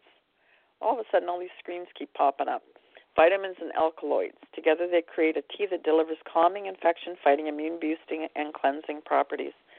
You know, it's funny, too. Um, you know, we're talking about all these different um, T squares and squares and different things and things that are going on around us that reflect what's going on within us. But I really noticed that roses have been growing since this all has been going on. You know, the roses around us are really growing like weeds, okay? So I guess that's why I'm talking about it. Green tea has the highest concentrates of polyphenols, which are p- powerful antioxidants, according to the University of Maryland Medical Center. The world's healthiest foods website reports that green teas highly potent antioxidants are created because of the catechin polynutrient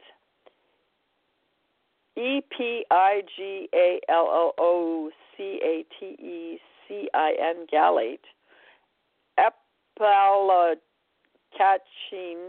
gallate or EGCG, which is believed to be the reason for green tea's health benefits. Rose hips are full of vitamin C more than any citrus fruit according to the GAYOT website.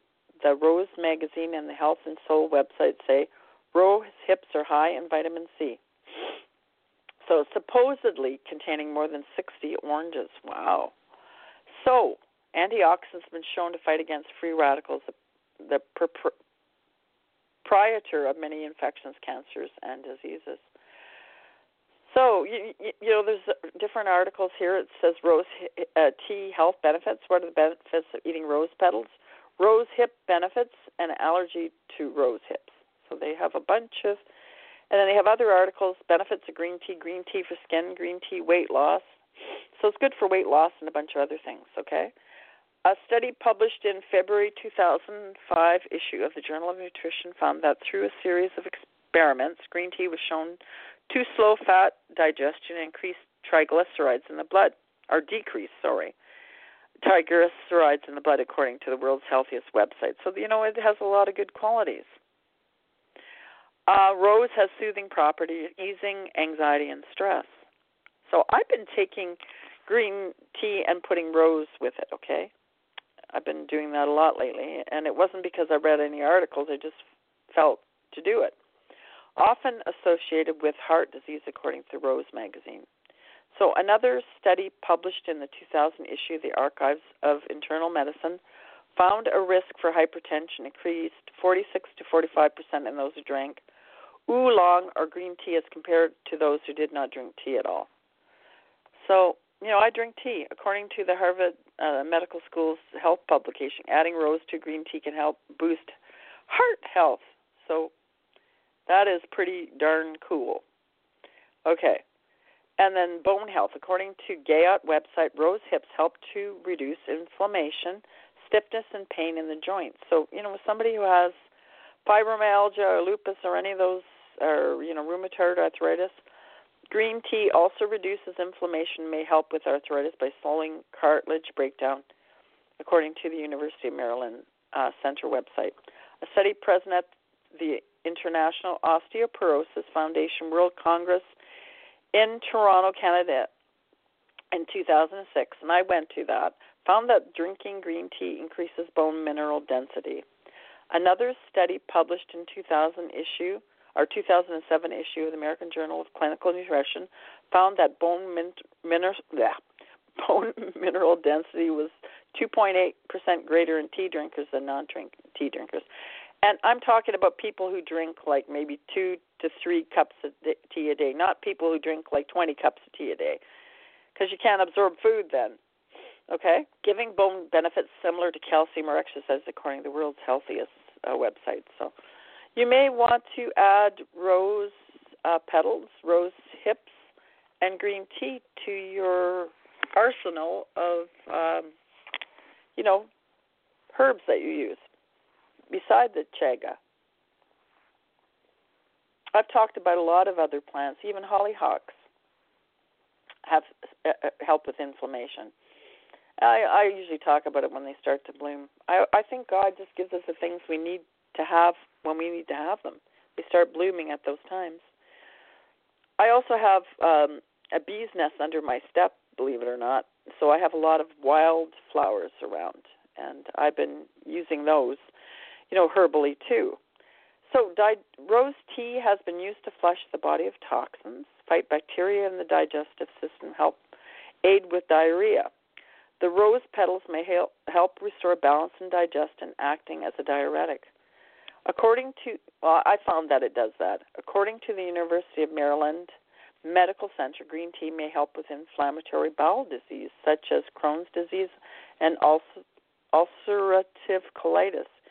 Green tea with rose gives the double benefit of fighting inflammation in the intestines and easing digestion. You know, some people have take mint with it too, eh? So you may want to, you know, put that in your arsenal of um, things that you think are important for your your diet. Okay. I'm, I'm just going to check Blog Talk to see if anybody's called in. The number here is six four six two hundred four one six nine. Um, I see that one person's listening in um, that is on the chat, but the, I don't think the chat's working properly too. Unfortunately, I don't know what the heck. They they sent a notice saying all this stuff was wrong, and I thought, gee, you know, some days, um, which hasn't happened for a long time, I can't even use the chat or even, you know, get into the blog talk sometimes. But it just, that's just, you know, today. Um, let's see what else I can talk about. Um, the benefits of rose roses, right? Um, there's so many different herbal things that can help. Oh, um, I guess last year Monsanto was ordered to pay 46.5 million in PCB lawsuit and rare win for plaintiffs. So you know, all is not lost. You know, things are happening. Why I talk about them today. You know, and and do it on the show and you know, I talk about taking vitamin K and eating things with vitamin K in them. The chaga has vitamin K in it, And I should also speak out against aspartame. You know, they're they're not talking about what it really does. And Michael J. Fox used to drink a lot of diet soda, and he, you know, had here he has Parkinson's, and he got it really young. There's an article. Um, it's on World Truth TV, WorldTruth.tv. The reason why no one is talking about Michael J. Fox and finding a cure to Parkinson's disease. You know, I have a friend, friend that became diabetic, and he started drinking sugarless pop, and he had Parkinson's. So it, you know, it kind of all is, you know, like domino effect. You know, tick, tick, tick. So anyway, they talk about, you know, that Marlboro Man got cancer, and he resent, represents lung cancer. So, Michael, you know, he anyway. It says all the commercials were a huge success and, and, until all the actors began dying from lung cancer. All the Marlboro men. The demise of the Marlboro Man was publicized heavily by the mainstream media because there's long been open season against tobacco products since it became illegal for tobacco companies to fund news shows. So basically, what they're saying is because these marble, Marlboro men began to all die from cancer, didn't look good, okay? And Michael J. Fox doing commercials and drinking Diet Pepsi, you know, they don't want people to know about it because they would lose a lot of that business, okay? So Michael did commercials for Pepsi and he promoted Diet Pepsi Cola. Anyway, I'm taking a drink here anyway, he had a contract, you know, and he couldn't couldn't talk about anything. And um, he, in 1991, Michael was diagnosed with the uh, young onset Parkinson's disease. It would be seven years before he told the public. Okay. So the link was missed by most people, so he just didn't say anything. Okay. In 2000, Michael founded the Michael J. Fox Foundation. It was supposed to help discover the cause and cure for Parkinson's disease. Various groups have sent information to the foundation about the link between aspartame found in diet colas and Parkinson's disease, but they've been ignored. The group instead donated 175 million to researchers of Parkinson's disease while wholly ignoring the existing information about aspartame, just as most researchers have. So, you can read the rest of that, but basically, they're keeping this covered up. So, they're saying, you know, some people are saying aspartame found in diet sodas is composed of aspartic acid and phenylalanine, and these chemicals excites brain cells to the death. You know, I chewed sugarless gum and I felt like hell, and I got dizzy and confused, right? So I quit chewing on it years ago, and I knew. I thought, geez, I'm allergic to it, but it, it actually kills your brain cells. So it causes Parkinson's disease, chronic fatigue, fibromyalgia, and lupus. So it's, scary. Okay. So I'm not going to focus on that, but just let you know that, you know, a lot of this stuff is happening because of a lot of this stuff that, you know, people don't know about. I wanted to talk about the ruby but I also wanted to mention, you know, um, I think it's written in the Bible that the Ten Commandments were written on sapphire. So they were very sacred, you know, um, beautiful um, things, but they were distorted. And I think they were co- recopied too. Um, let's just see. Um, you know that um, CERN opened up this long tunnel, um, the longest tunnel in the world, and they had this really creepy ritualistic uh, dance that looked like demons and stuff like that. So if you want to go on the internet and see it, it's really creepy, but it's almost like they were doing a ritual to open up some gateways. And so I also heard next that Germany and Hungary and some other countries and I think maybe even Sweden, want are going to start their independence um, like the UK did. I think Scotland wants to be independent from the UK, so I don't know what they're going to do. if they're going to go back into that, you know, European Union or what's going to happen. But there's going to be a lot of big shifts going on soon. It's all about the rise of the patriot. You know, the person that speaks and lives in truth. By patriot, I don't mean somebody who's fighting all the time. By patriot, I mean, you know, people that step forward and speak. And it's not about being self-centered anymore. It's about the all. You know, as we go into the the 500th day of the prayers of light on the 13th of July, it's coming up soon. You know, humanity is really going through a lot of changes, especially over these last 500 days. I told you that a friend of mine asked me to let everything collapse because I balance energy in this realm, right? And to manifest those others gone. There's there's different ways to manifest things, but we want a whole new reality. Why not manifest it? Um, but I also another things, you know, we were talking about how you know people got to think things out and got to you know worry about things and why is it when someone could have the most wondrous thing in their life they always blow it you know people have those deep seated issues and they have those little voice within them saying you know i'm not worthy. Humanity is worthy. Um a lot of people grew up you don't this is quoting peter um zai wu on on my facebook page. I think that a lot of people grow grew up with that you don't deserve any better programming from their parents or for, that was socialized you know by these elites and things like that. So people don't rebel right so programming from their parents or they grow up with very dysfunctional families that seem to be normal so when they do have something great show up their subconscious tells you don't deserve this so I'm putting out an intention and a prayer of light, and I will do it more, that humanity see themselves as worthy. Okay? Because it's important. You know, and that we're we're doing the work and we're expanding the energy. Of course, you're worthy.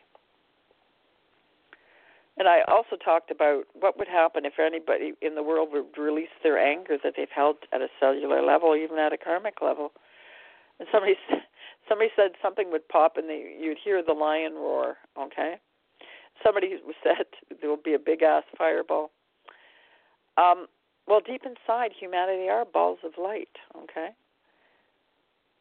Somebody said they thought that a radiator hose might break. You know, some pressure would need to be released.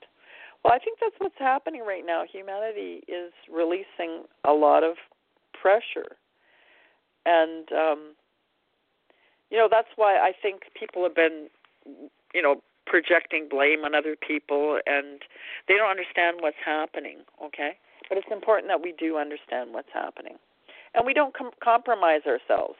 You know if somebody has agendas for us and they don't comply with what we feel is important you know because we're all interconnected don't bother with that person okay if they want you to do stupid things we have enough to deal with. To the divine source of all energy, thy will be done. Because, you know, this, there is a plan.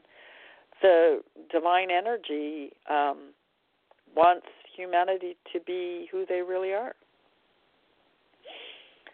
So it's not about standing still, it's about dancing and becoming who we really are.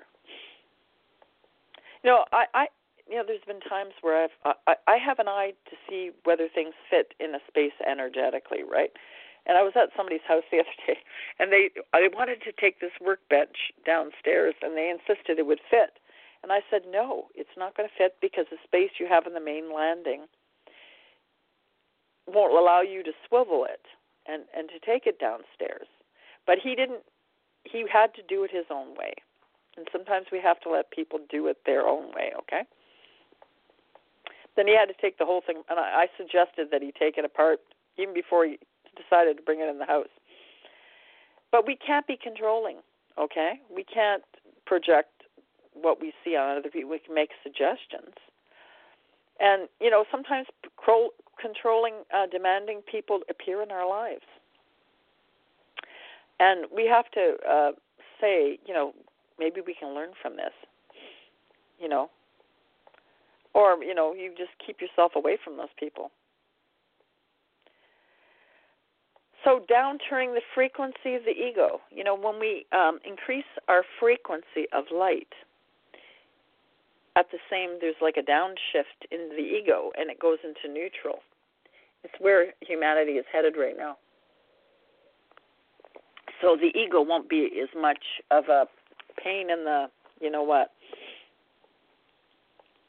Um, I, I wanted to talk about um, jinns because I have come across people that are a mix of jinn energy and human energy. So, it is a possibility. You know, they talk about the Nephilim and you know other beings that have intermingled with humanity. I, there's a, there's this uh, this is on an Islamic um, thing. Okay, I was doing a little reading on uh, Ramadan and that sort of thing. That just kind of it was over with.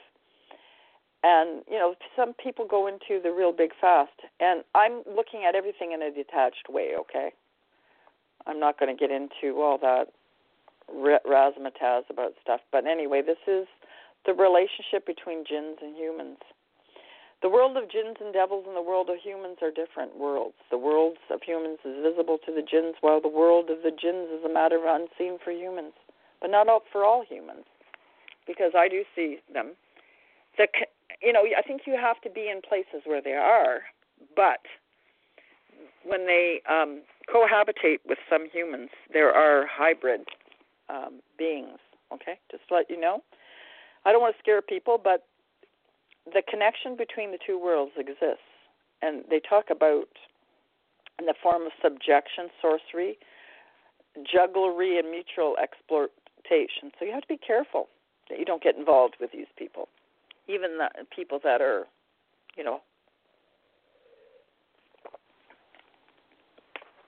blends of the two. So if we contemplate the relation between two worlds since the old times, we would find it a witness to change. Know, maybe that's why I had two pairs of glasses. You know, the one was the old and one was the new, and um, we have to see beyond those rose-colored glasses. Okay, there are men from mankind who sought refuge in men from the jinns, so um, they increase their burden. So the day and um, I think Muhammad even talked about it. The day he will gather them together, O company of jinns, you have misled many of mankind, and their allies among mankind will say. You know, they're decept- deceivers. They will make themselves appear in other ways and um, do things to cause problems for, for humanity. Um, so that's why I'm talking about it because it's important for. And the fire is your residence. So you know, angelic beings were created on air, and humanity was created with earth. Jinns were created with fire. Okay? So it says, Our Lord, some of us made use of others, and we have now reached our term where you appoint, uh, appointed for us. We will say the fire is your residence, wherein you abide eternally, except for the Allah wills. Indeed, your, the Lord is wise and knowing. So this is from the Quran, uh, 6 128. I've never actually read it before, so but they do talk about it, and I have had experience with this. So you know, because a lot of Middle Eastern people have been coming into Canada, and I've experienced it. This verse summarizes the basis of the relationship between humans and jinns, stating that it's based on the exchange of what the two parties perceive as interests. Okay, so what is in fact no more than absolute harms. The benefits that the human get from the jinns are represented in seeking refuge with them and feeling that they are under the protection. So that's what humanity has sought in the past that they could get. And you know, this is in desert areas because they like the heat. They're heat beings, right? That is why the people of Jahiliyyah would settle in a valley of any place in the wilderness. They would say, "I seek refuge with the master of the valley." sorry. As for the benefits of the jinns get from the humans is a feeling of pride and arrogance, and that is because when the humans seek refuge with them, they will then boast and say, We have become masters of mankind and jinns.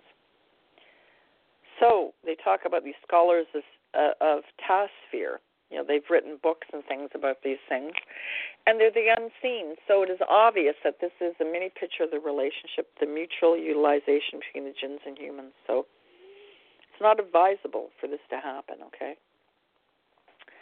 And be, be, because the relationship is wider than the mere seeking refuge with the jinn, the latter considering this as a source of pride. However, the relationship remains within this framework as some humans obey and even worship the jinn in return for getting services related to sorcery and jugglery. So, you know, money and benefits. They exchange things. Hence, there is a real relationship between humans and jinns, but in the worst and meanest forms. So, in this article, we will try to shed light on some aspects of this relationship between the two parties. Because, you know, I've talked about the Nephilim before, and I thought, you know, we need to look at this too, because um, the humans and the jinns, depending on the, you know, the texts and what these scholars have written, um, they say it's it's to form a correct perception about it. so, number one, misleading humans and corrupting them. This is the ultimate wish of the devils in their life mission. And they, they actually mention Satan and honors the devils who excel in misleading and corrupting people. So, um, they come among us, okay, because there has been an agenda. Humans worshiping jinns. This is the worst aspect of the relationship between the jinns and the humans. So, they were talking about polytheists who, you know, worship many different things, but they worship different types of jinns too. So, number three, devils teach sorcery. Some people believe that the evil or sorcery confers uh, natural, supernatural power that allows them to control other humans. So, basically, you know, some people have been using that energy to control other humans, but in actual fact, they're being controlled. The people that are trying to control. And I believe that this has really been happening. Others believe that the jinns and devils possess the power of sorcery and the knowledge of teaching, and they obey them in return for getting this power of learning its principles. So there's people, you know, and some of them the elite that have been worshiping these beings, and um, anyway, they deceive people into disbelief. They spread corruption, and um, they talk about the devils that recited during the reign of Solomon. It was not Solomon who disbelieved, but the devils disbelieved, teaching people magic.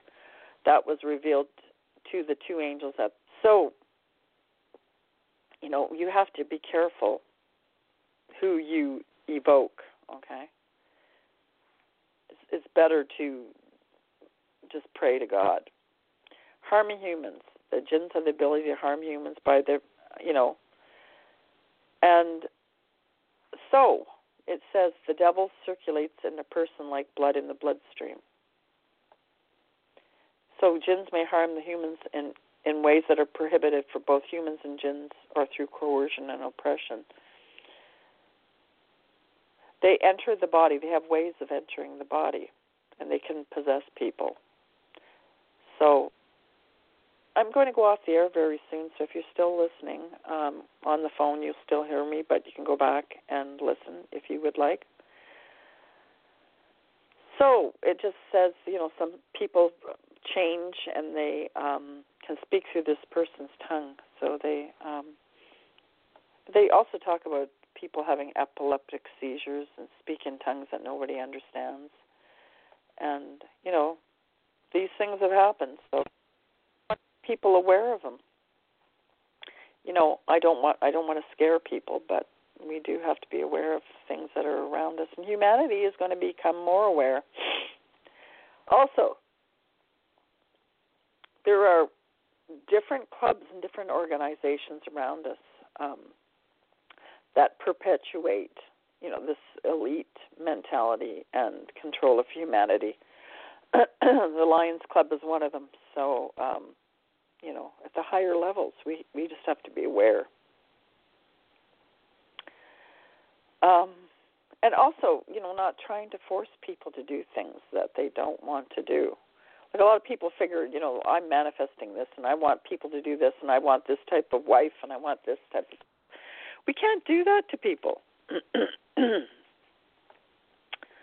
so I've been talking a while. Another thing, should people associate with family members when they have the lynch mentality, which I mean that they would go after them and treat them terribly?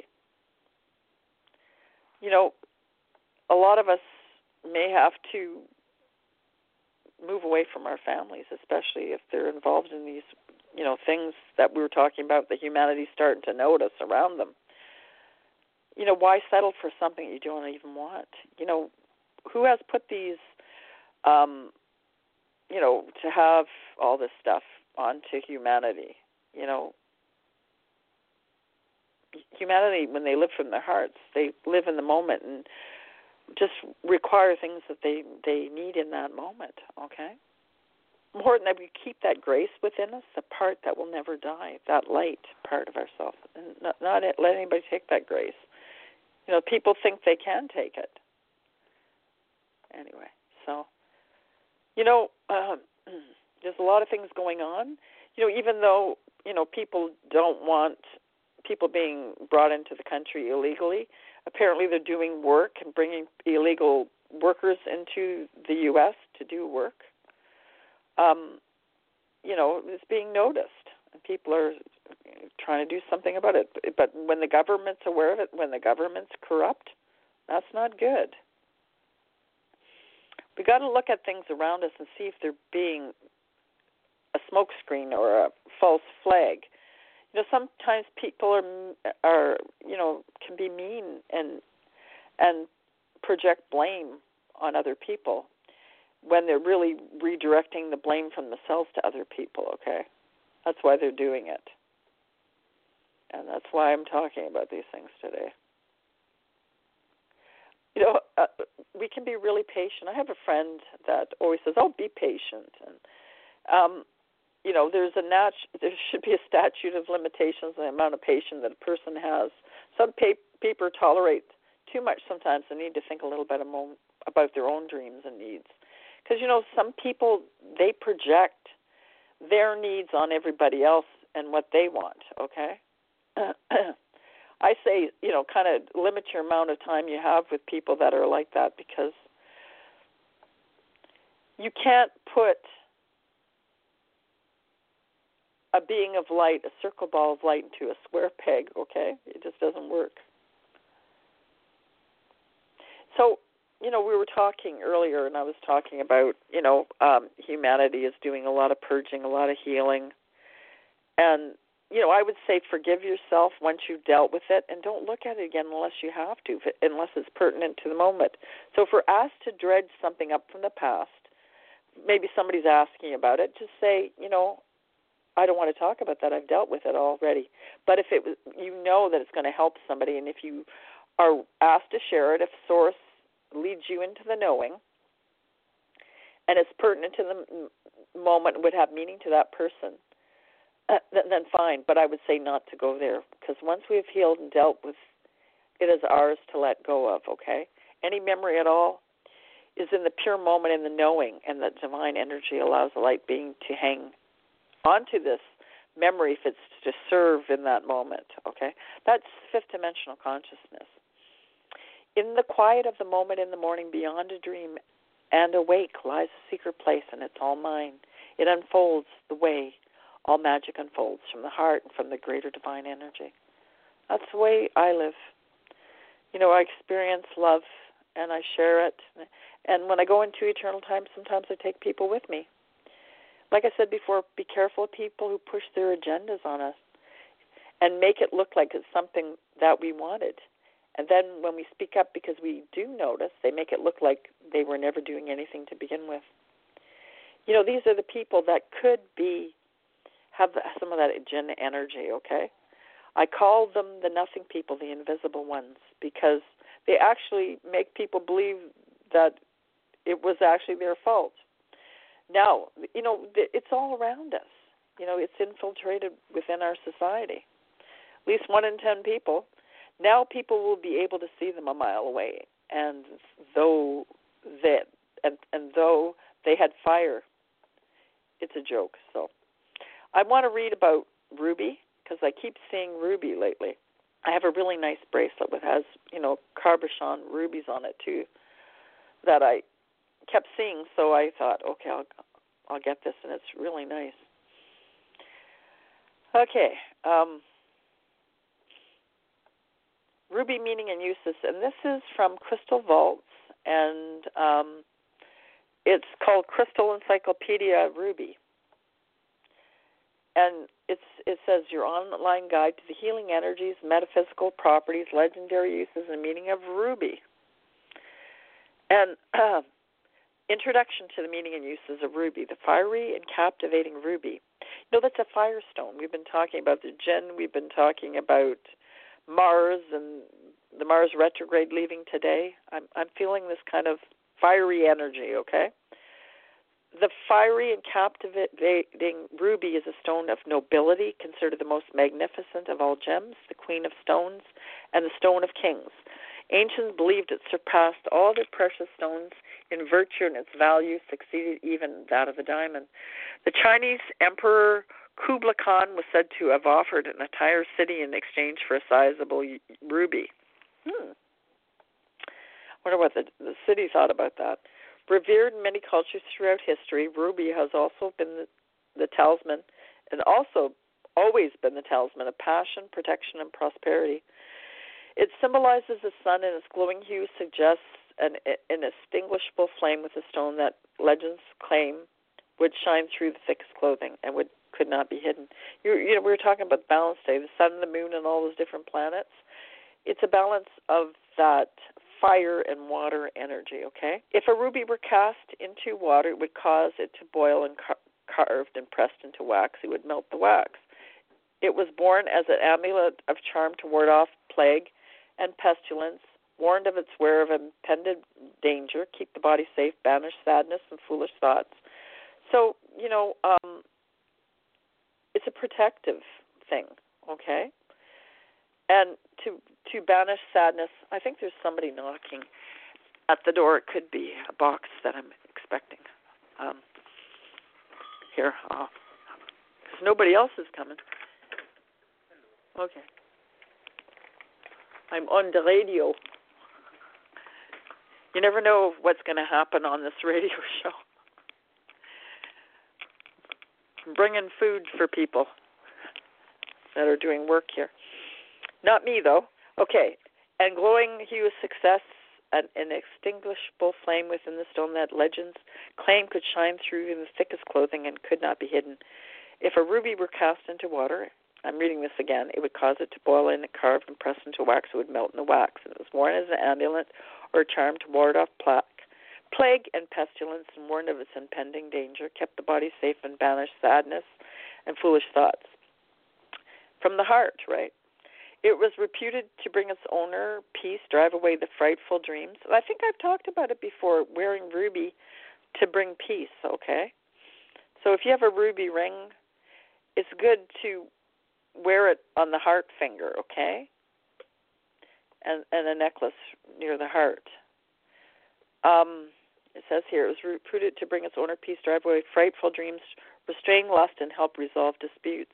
So these are times when humanity is going through a lot, and a lot's coming to the surface. So ruby, I know it's expensive, but, but if you even have a tiny bit of it or some raw ruby, it would be helpful. So today's metaphysical properties are no less astounding.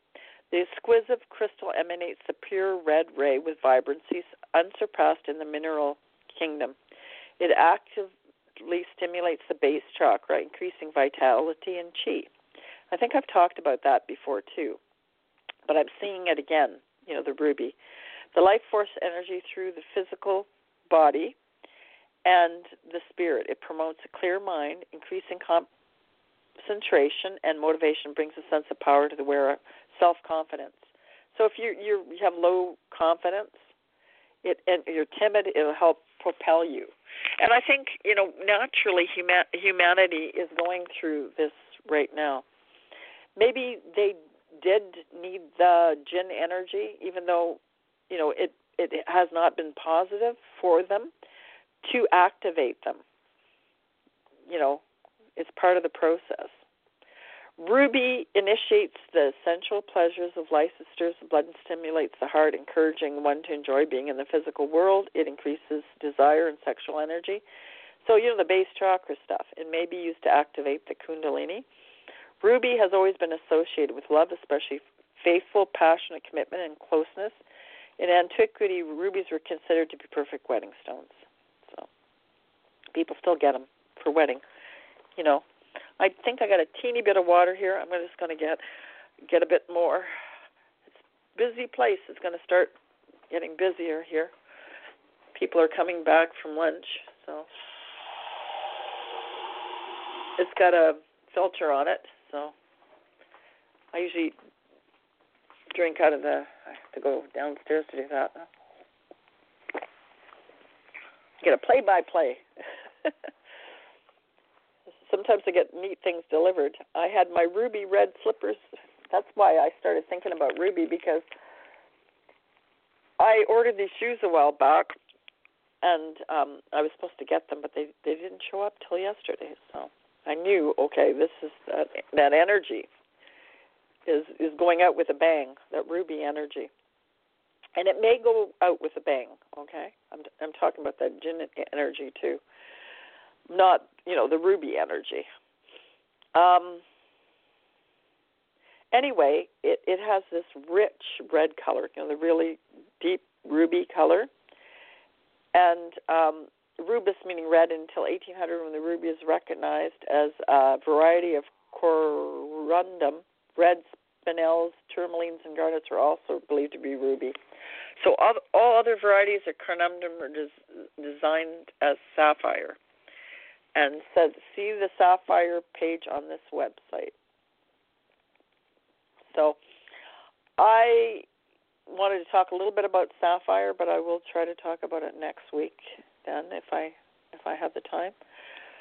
Ruby forms in um, prismatic, tabular, bipyramidal, or rhombohedral crystals, as well as granular and massive habitats, and has a vitreous luster. The most valuable and desired rubies are those of the shade called pigeons, pretty much look like pigeon's blood. Defined by William Fernie as a true deep, rich red without a mixture of blue or yellow. I'm just looking at mine. Mine looks pretty red, the bracelet I have on. Um, others define it as a pure red with a hint of blue. The shade of red uh, varies depending on where it's mined, and some deep pink red, a reddish orange, red with a violet cast, or even a deep wine color. The paler pink corundum, debated as ruby by some, is usually referred to as pink sapphire rather than ruby. So I have some of that too. All natural rubies have imperfections within them, including color impurities and inclusions of rutile Needles known as silks. These inclusions help distinguish natural ruby from synthetics, and when structurally orientated so the light shines off the silk in, in certain ways, the inclusions usually increase the rarity and the value of the stone. If cut in a cabochon, the special stones may display a chatoyancy, a rare cat's eye effect. I'm looking at mine. I think there's one of them that has that and um, you know, like blue sapphires. I guess they're referring to. It's similar. And uh, anyway, they, they talk about the star ruby. So let's see here. These special stones may have like a cat's eye effect. And the case of the star ruby may display a six-rayed star effect called an asterism that causes the light rays to appear to glide magically across the stone as it is moved.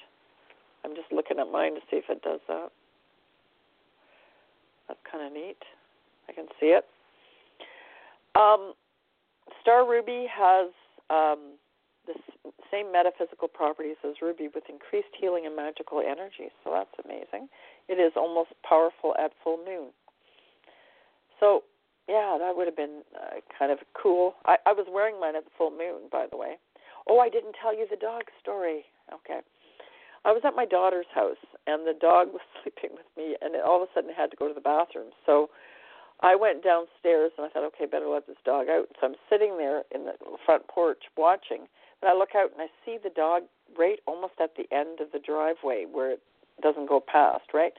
And I look, and there's another big white.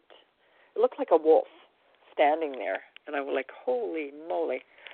Anyway, so I went out there and I guess when I went out, um, the wolf took off, and I looked, and it was in another field. But I couldn't get the dog to come in, and it was like the dog was telepathically communicating with this wolf. It was very, very interesting, but very, very strange, right? And so I just tried to get the dog in. The dog wouldn't come in, and then because he's a big dog, big white dog, um, looked up at the moon and was like mesmerized by this moon. And I finally had to go in and, and wake them up to come and try to get this dog in, right? So this moon was pretty magical moon, but it was talking it's talking here about this um, ruby being really magical, this star ruby, especially at the time of the moon. And I did have my my ruby bracelet on, so it's probably you know helping that energy. The light of the soul is reflected and grounded with the star of the ruby and amplifies one internal resources and fortitude, extremely potent for those inclined to self harm or self neglect. and it's quite beneficial. So if you have somebody in your life that is, you know, not really down on themselves, it would be a good idea for them to have one of these. You know, maybe a little on the expensive side, but I'm sure you could find one you know, look for one for them. It's quite beneficial in overcoming sexual dysfunction or the trauma of sexual or power abuse, so and suppressed anger. So somebody who's been sexually abused or somebody that has a lot of anger suppressed within them. The stone of spiritual light it can be used by light workers and healers to integrate high frequency energy into the body and assist one in recognizing the true abundance of life. That's probably why I have the one I have. Um, Ruby uses and purposes. Wear or carry ruby to overcome exhaustion and lethargy. You know, I was talking about how I have to live my energy and use it all, right? And um I have a lot of energy to begin with. But, you know, I have been doing a lot of physical work and doing a lot of energy work to use up my energy. And then I wake up the next day and I've got oodles and oodles of energy. And before I didn't use up all my energy, and so then it was like stagnant energy. I'm, I'm talking about a long time ago. I used, you know, until I figured it out. So it stimulates circulation, amplifies energy and vitality of the whole system.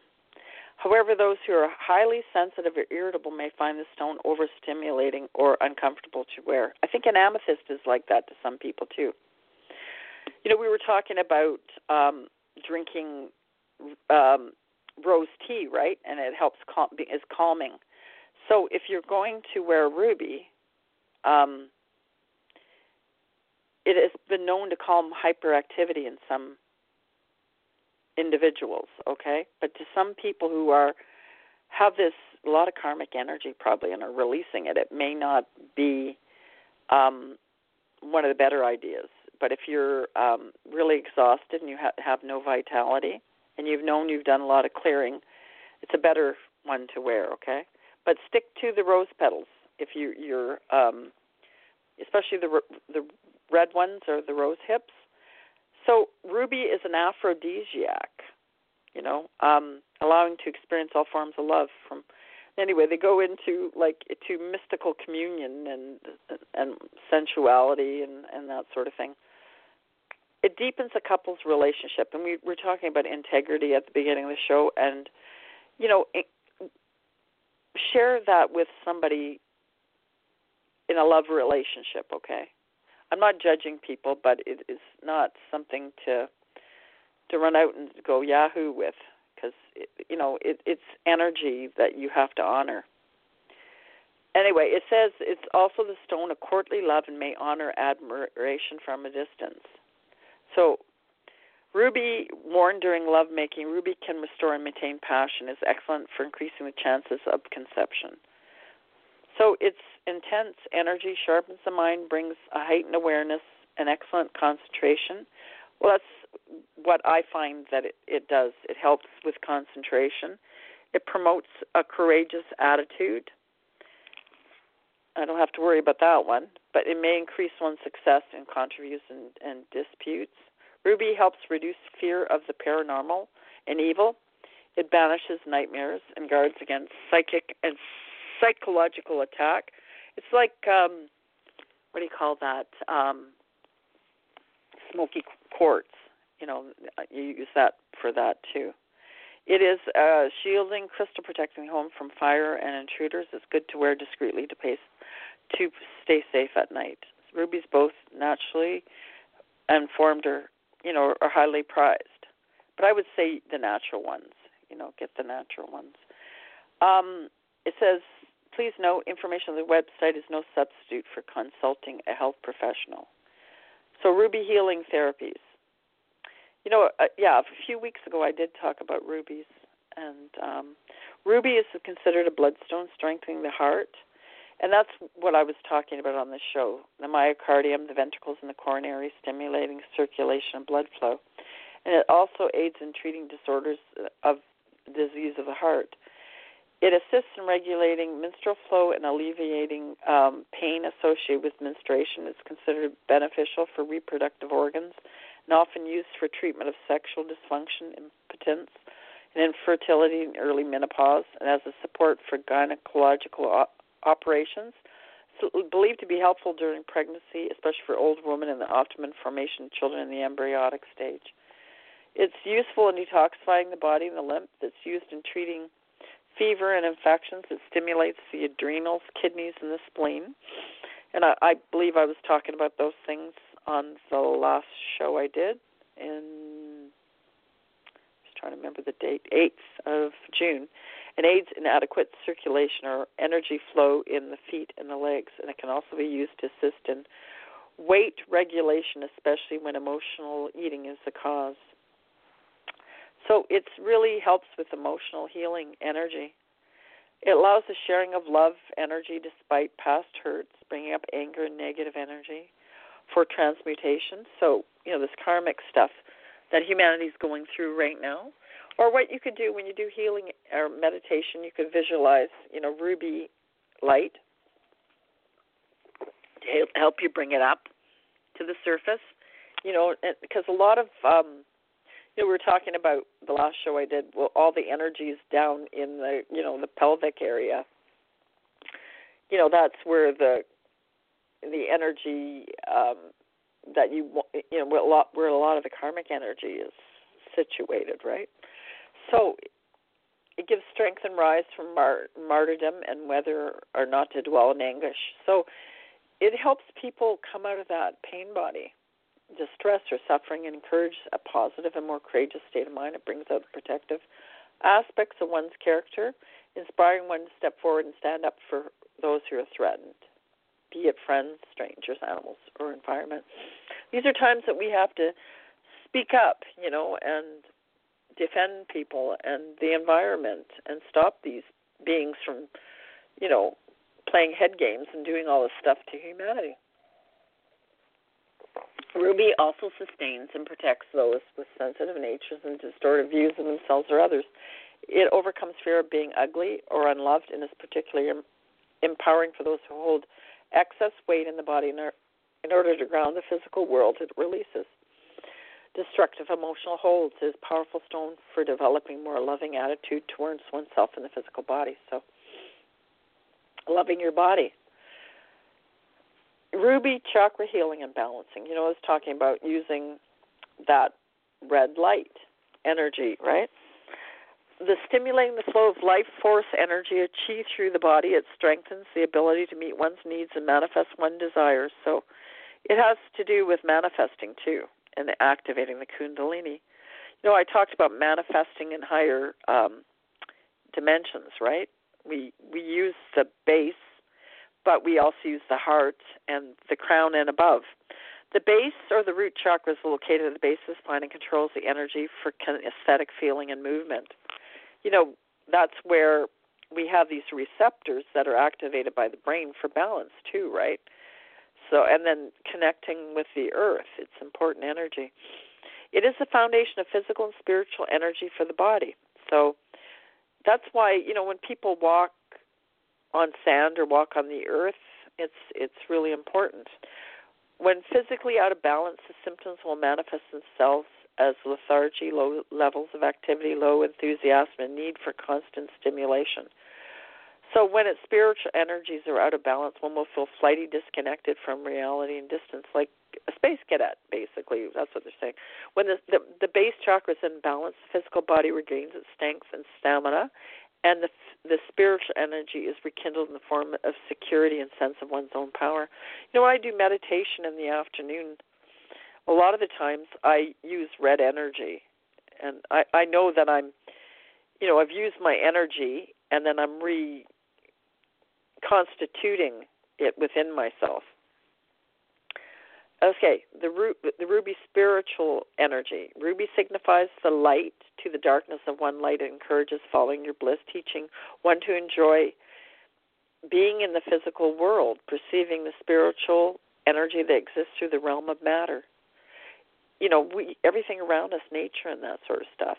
It offers lessons in mastering the transformation of thought and intent to physical manifestation in order to change one's world. So this is important energy for humanity right now. They're existing simultaneously in in many dimensions, right? We're multidimensional beings, but in order to manifest in this physical realm, you know, we do it from the root chakra Ruby assists in connecting one energy field to the earth for the purpose of replenishing one's energy stores. It is excellent for grounding and overcoming mental overload, and it is a great support during times of stress, which humanity is going through right now, or when there is lengthy sojourn before having the opportunity to rest. Ruby color energy. Ruby brings the color of self confidence built on fearlessness. So humanity is going from fear into love right now. And what do you think the color of the heart, the heart energy is? You know, it's that ruby, pinkish ruby color. So a call to action, excitement, it raises our enthusiasm, speeds our metabolism. Red reflects the color of passion, energy, and life. And it motivates. I got a really dry throat, sorry. It is a very strong color, the color of fire and blood. Dark red crystals embody strong, deep feelings, uh, durable energy, and quiet passion is masculine color, particularly used for increasing devotion and seeing the, the seriousness of life. Meditation with ruby. Ruby is a stone that is not used for often used for meditation. Most have found it is too invigorating to be effective. Well, I just use the ruby light. You know, the the divinatory meaning of ruby. Something just fell really loudly. Value friends and family even seem temporarily dull. The divinity meaning of star ruby. Now is the time to let everyone know they can achieve. Luck is with you. Ruby brings prophetic dreams and banishes nightmares. Dreaming of rubies is a sign of coming prosperity and good fortune. It may also indicate unexpected uh, guests Oh, um, I was going to mention um, talking about unexpected guests. I had I was at a friend's place and I was staying. I was sitting on the couch and I looked up and I saw a ghost sitting on the step. I was like, oh, you know, like I could feel something, but I actually saw it, right? And then when I slept, I was going to sleep that night, I heard some noises. And then I had a dream about this ghost, this being. And um you know, at some point, I, I want to go back and um, you know do some clearing because I've done that in many people's places. But I thought maybe this being came back with me to my office because you know I hear noises once in a while and stuff like that, and I've seen some stuff. So sometimes they follow us. Okay. Anyway, getting back to this ruby angelic realm, if your birthday falls in any of the following periods, a ruby of the color listed can be valuable conduit to your guardian angel. The table often provides the name of the guardian angel who's born in the time period. So they have different dates here. March the 16th to the 20th is dark red, Mumaya. June 1st to the 5th is pink, Hariel. October 19th to the 23rd, red, Mikel. November 8th to the 12th, pink, Ariel. November 13th to the 17th, dark red, Aslaya. December 8th to the 12th, dark red, Inamaya. There are angels that are partial to ruby table before gives you information about it. So, you know, you heard about angel stones and stones that, you know, people use for that type of energy. So ruby is one of them. They talk about the protector and the ruler of dates, November 13th to 17th, Scorpio, dark red. Ashleah, protector and ruler of the dates, December uh, 8 to 12, Sagittarius, dark red. Inama, protector and ruler of the dates, March 16th to 12th, Pisces, dark red. Mumia, and um, and then they talk about the angel of fertility, dark red. Samadriel. Actually, I've been seeing stuff about that angelic being lately. So, you know, we're talking about humanity and England being the baby and, you know, going into the newness. This is the baby, okay? The Master of the 11th Tarot card, Justice Dark Red, Zuriel. Master of the 16th Tarot card, Tower Red, Graphiel, and Protector and Ruler of the dates of October 19th and 23rd, Libra, Red, Mikel. So I'm I'm reading this for Diana in case she goes back. So and they talk about ruby goddess crystals and um, the Egyptian uh, goddess of war, uh, Sket Met, and um, different goddesses. And they talk about the birthstone for those born in July. And my daughter's and my sister Yvonne's birthday's in July, and my daughter's birthday's in July. I have a bunch of other friends' birthdays in July. So the natural birthstone, the red color, is one of the birthstones of those born mid autumn. It says here, I guess, you know, October 22nd to November the 20th. So it also can be used in that time. But I, I notice people use um, the pink ones around that time. You know, the I guess they're considered sapphires then. Ruby is a zodiac stone for those born in the sign of Capricorn. Okay, and I'm a Capricorn. The sun sets. Okay. Capricorn is represented by the mountain goat and is born in the sign of serious and strong-willed. And they talk about ruby and talismans and ruby feng shui. It's, it utilizes the fire energy. So and they talk about ruby in ancient lore and legend. You can do a little bit more reading on that. So that's uh, www.crystalvaults.com forward slash crystal encyclopedia ruby. I want to read a little bit about the coyote because and the wolf because I saw. I'm sure it was a wolf, but the coyote, uh, 260 by um, Ted Andrews in Animal Speak. The coyote is an amazing adaptive animal, and the Native American lore about the animal is rich and plentiful. It is um, the creator and the jokester. You know that it's like that jinn energy.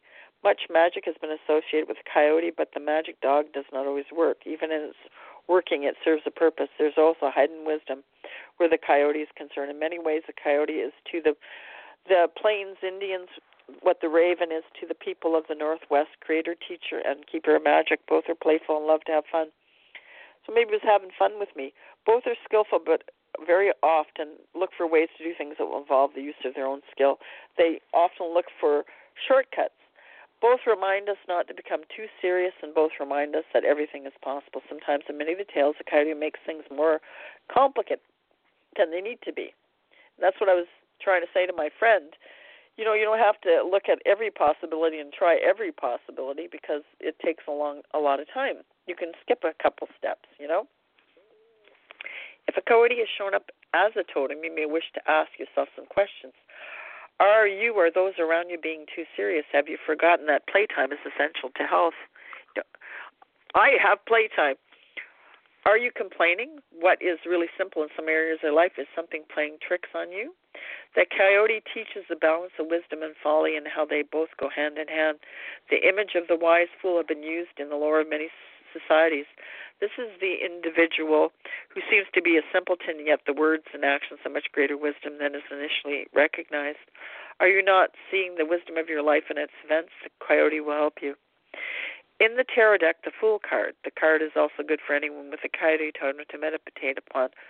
Its energies are tied to simplicity and trust. It is a card for developing poise in the chaos of life. It, it stimulates and renews innocence, and it is and it reawakens childlike wisdom in response to the world.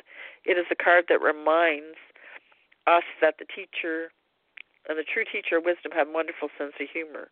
Through the coyote, we have learned to become as little children. So, you know, maybe that's why I was seeing either a coyote or, you know, because right now humanity is reawakening like little children of the intellect, uh, creativity, the artistic mind, and all the intuitive faculties. So they're cluing into things that are going on around them. Although often seen as a pest to be eliminated by many groups, it has managed to ex- extend its range. So it's found in every part of the country. It has also been able to do so. It has used its keen intelligence and adaptive ability. I've even heard of coyotes or wolves taking in dogs, going, you know, so I was a little concerned about my daughter's dog, right? We just have to keep an eye the coyote used to be um, more active hunting at dawn and dusk. Today is more active at night. This is done to avoid other hunters. The coyote will often use cooperative hunting techniques. So, you know, this is a time where humanity is going into that Sagittarius cooperative um, healing Chiron energy. They have a well organized system of running down smaller prey. The chase occurs in relays. One, one coyote rests, the other one gives a chase. So, this is kind of cooperation, hints at energies that the coyote can bring into your life and ability to stimulate um, you know cooperation to accomplish important tasks so this is something that we we all have to s- stick together in these times you know of uncertainty and you know clearing of a lot of energy sometimes the coyote has even teamed up with badgers and they've hunted together reflecting the coyote's ability to adapt to the situation the howl is one of the coyote's most significant qualities it generally um, accepted to be primarily a social gest, gesture is express loneliness, warn of danger, call for assistance. It touches the soul whoever hears, reminding us of our primal connections. And it does that on that full moon. You know, I did that all that talked about the full moon that we've just had.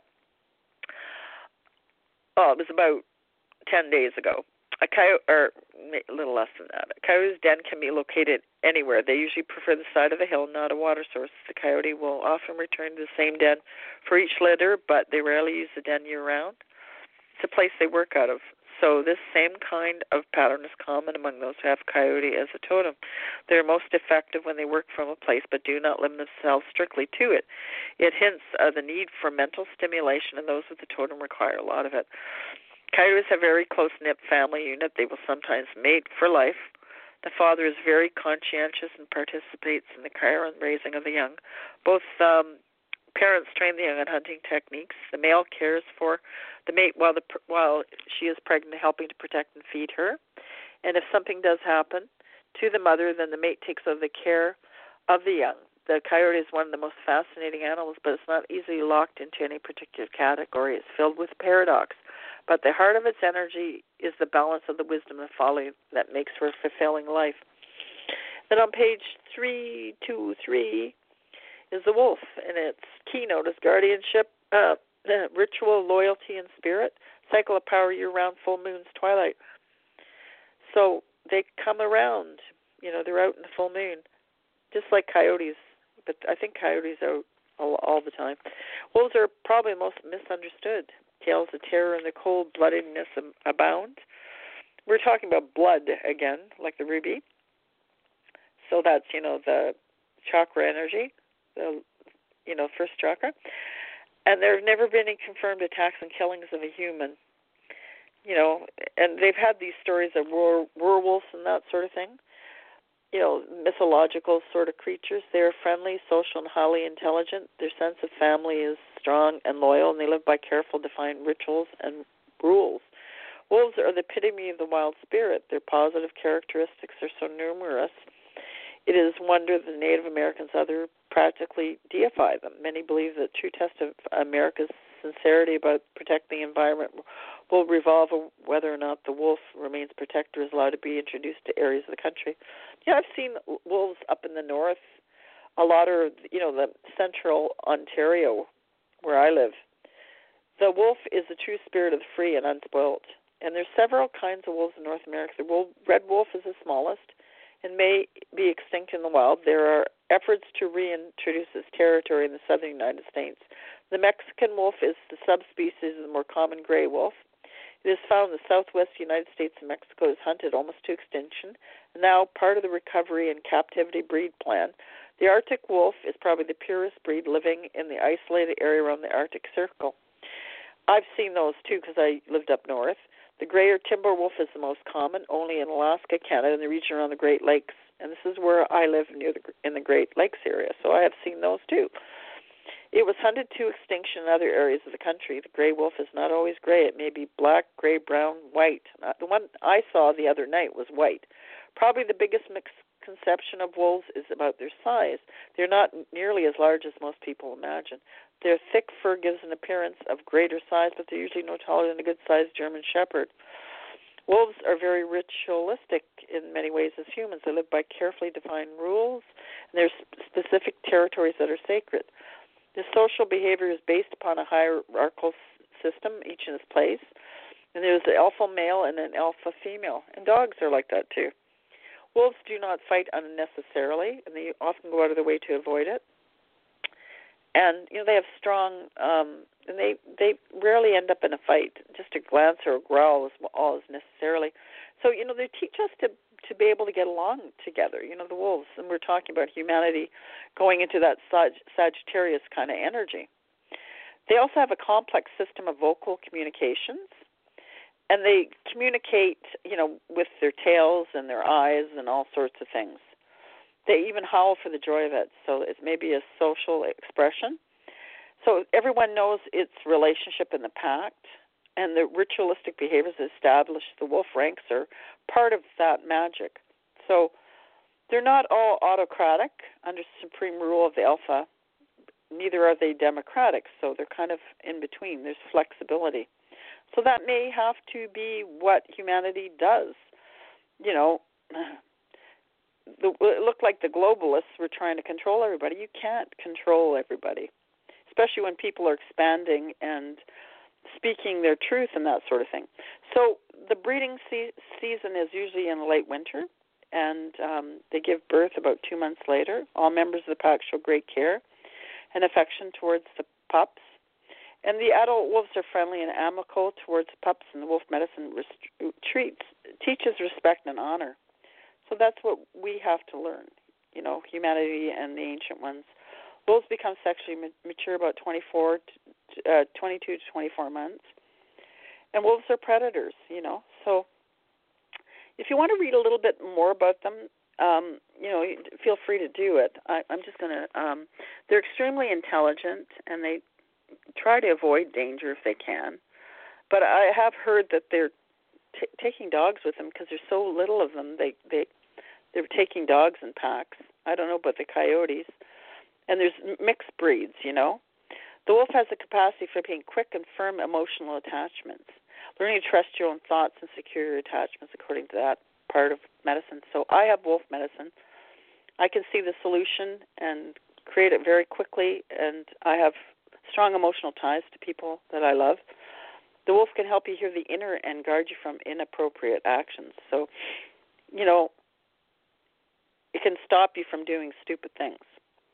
And they can be sexual things because this is, you know, like I said before when I was talking uh, on the last show that I did, there's people that are kind of feeling that sexual energy and are acting out with it. It will guard you as it teaches you, and sometimes strong, sometimes gently, but always with love. When a wolf shows up, it's time to breathe new life into your life rituals, find a new path.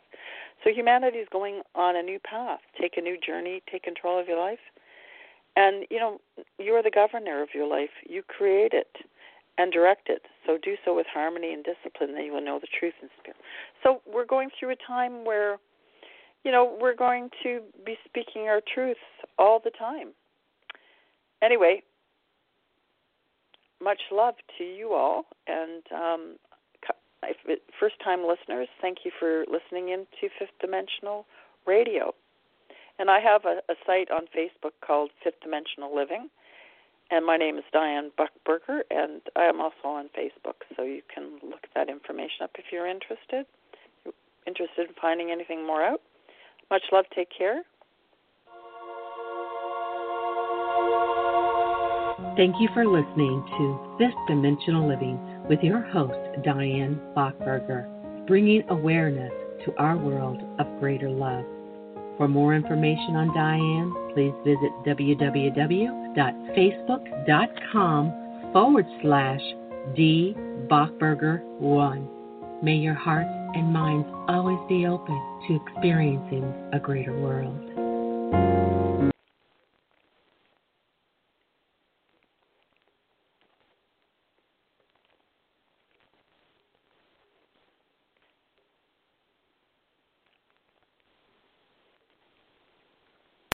Lucky Land Casino asking people what's the weirdest place you've gotten lucky? Lucky? In line at the deli, I guess? Aha, in my dentist's office. More than once, actually. Do I have to say? Yes, you do. In the car before my kids' PTA meeting. Really? Yes. Excuse me, what's the weirdest place you've gotten lucky? I never win and tell. Well, there you have it. You can get lucky anywhere playing at LuckyLandSlots.com. Play for free right now. Are you feeling lucky? No purchase necessary. Void where prohibited by law. 18 plus. Terms and conditions apply. See website for details.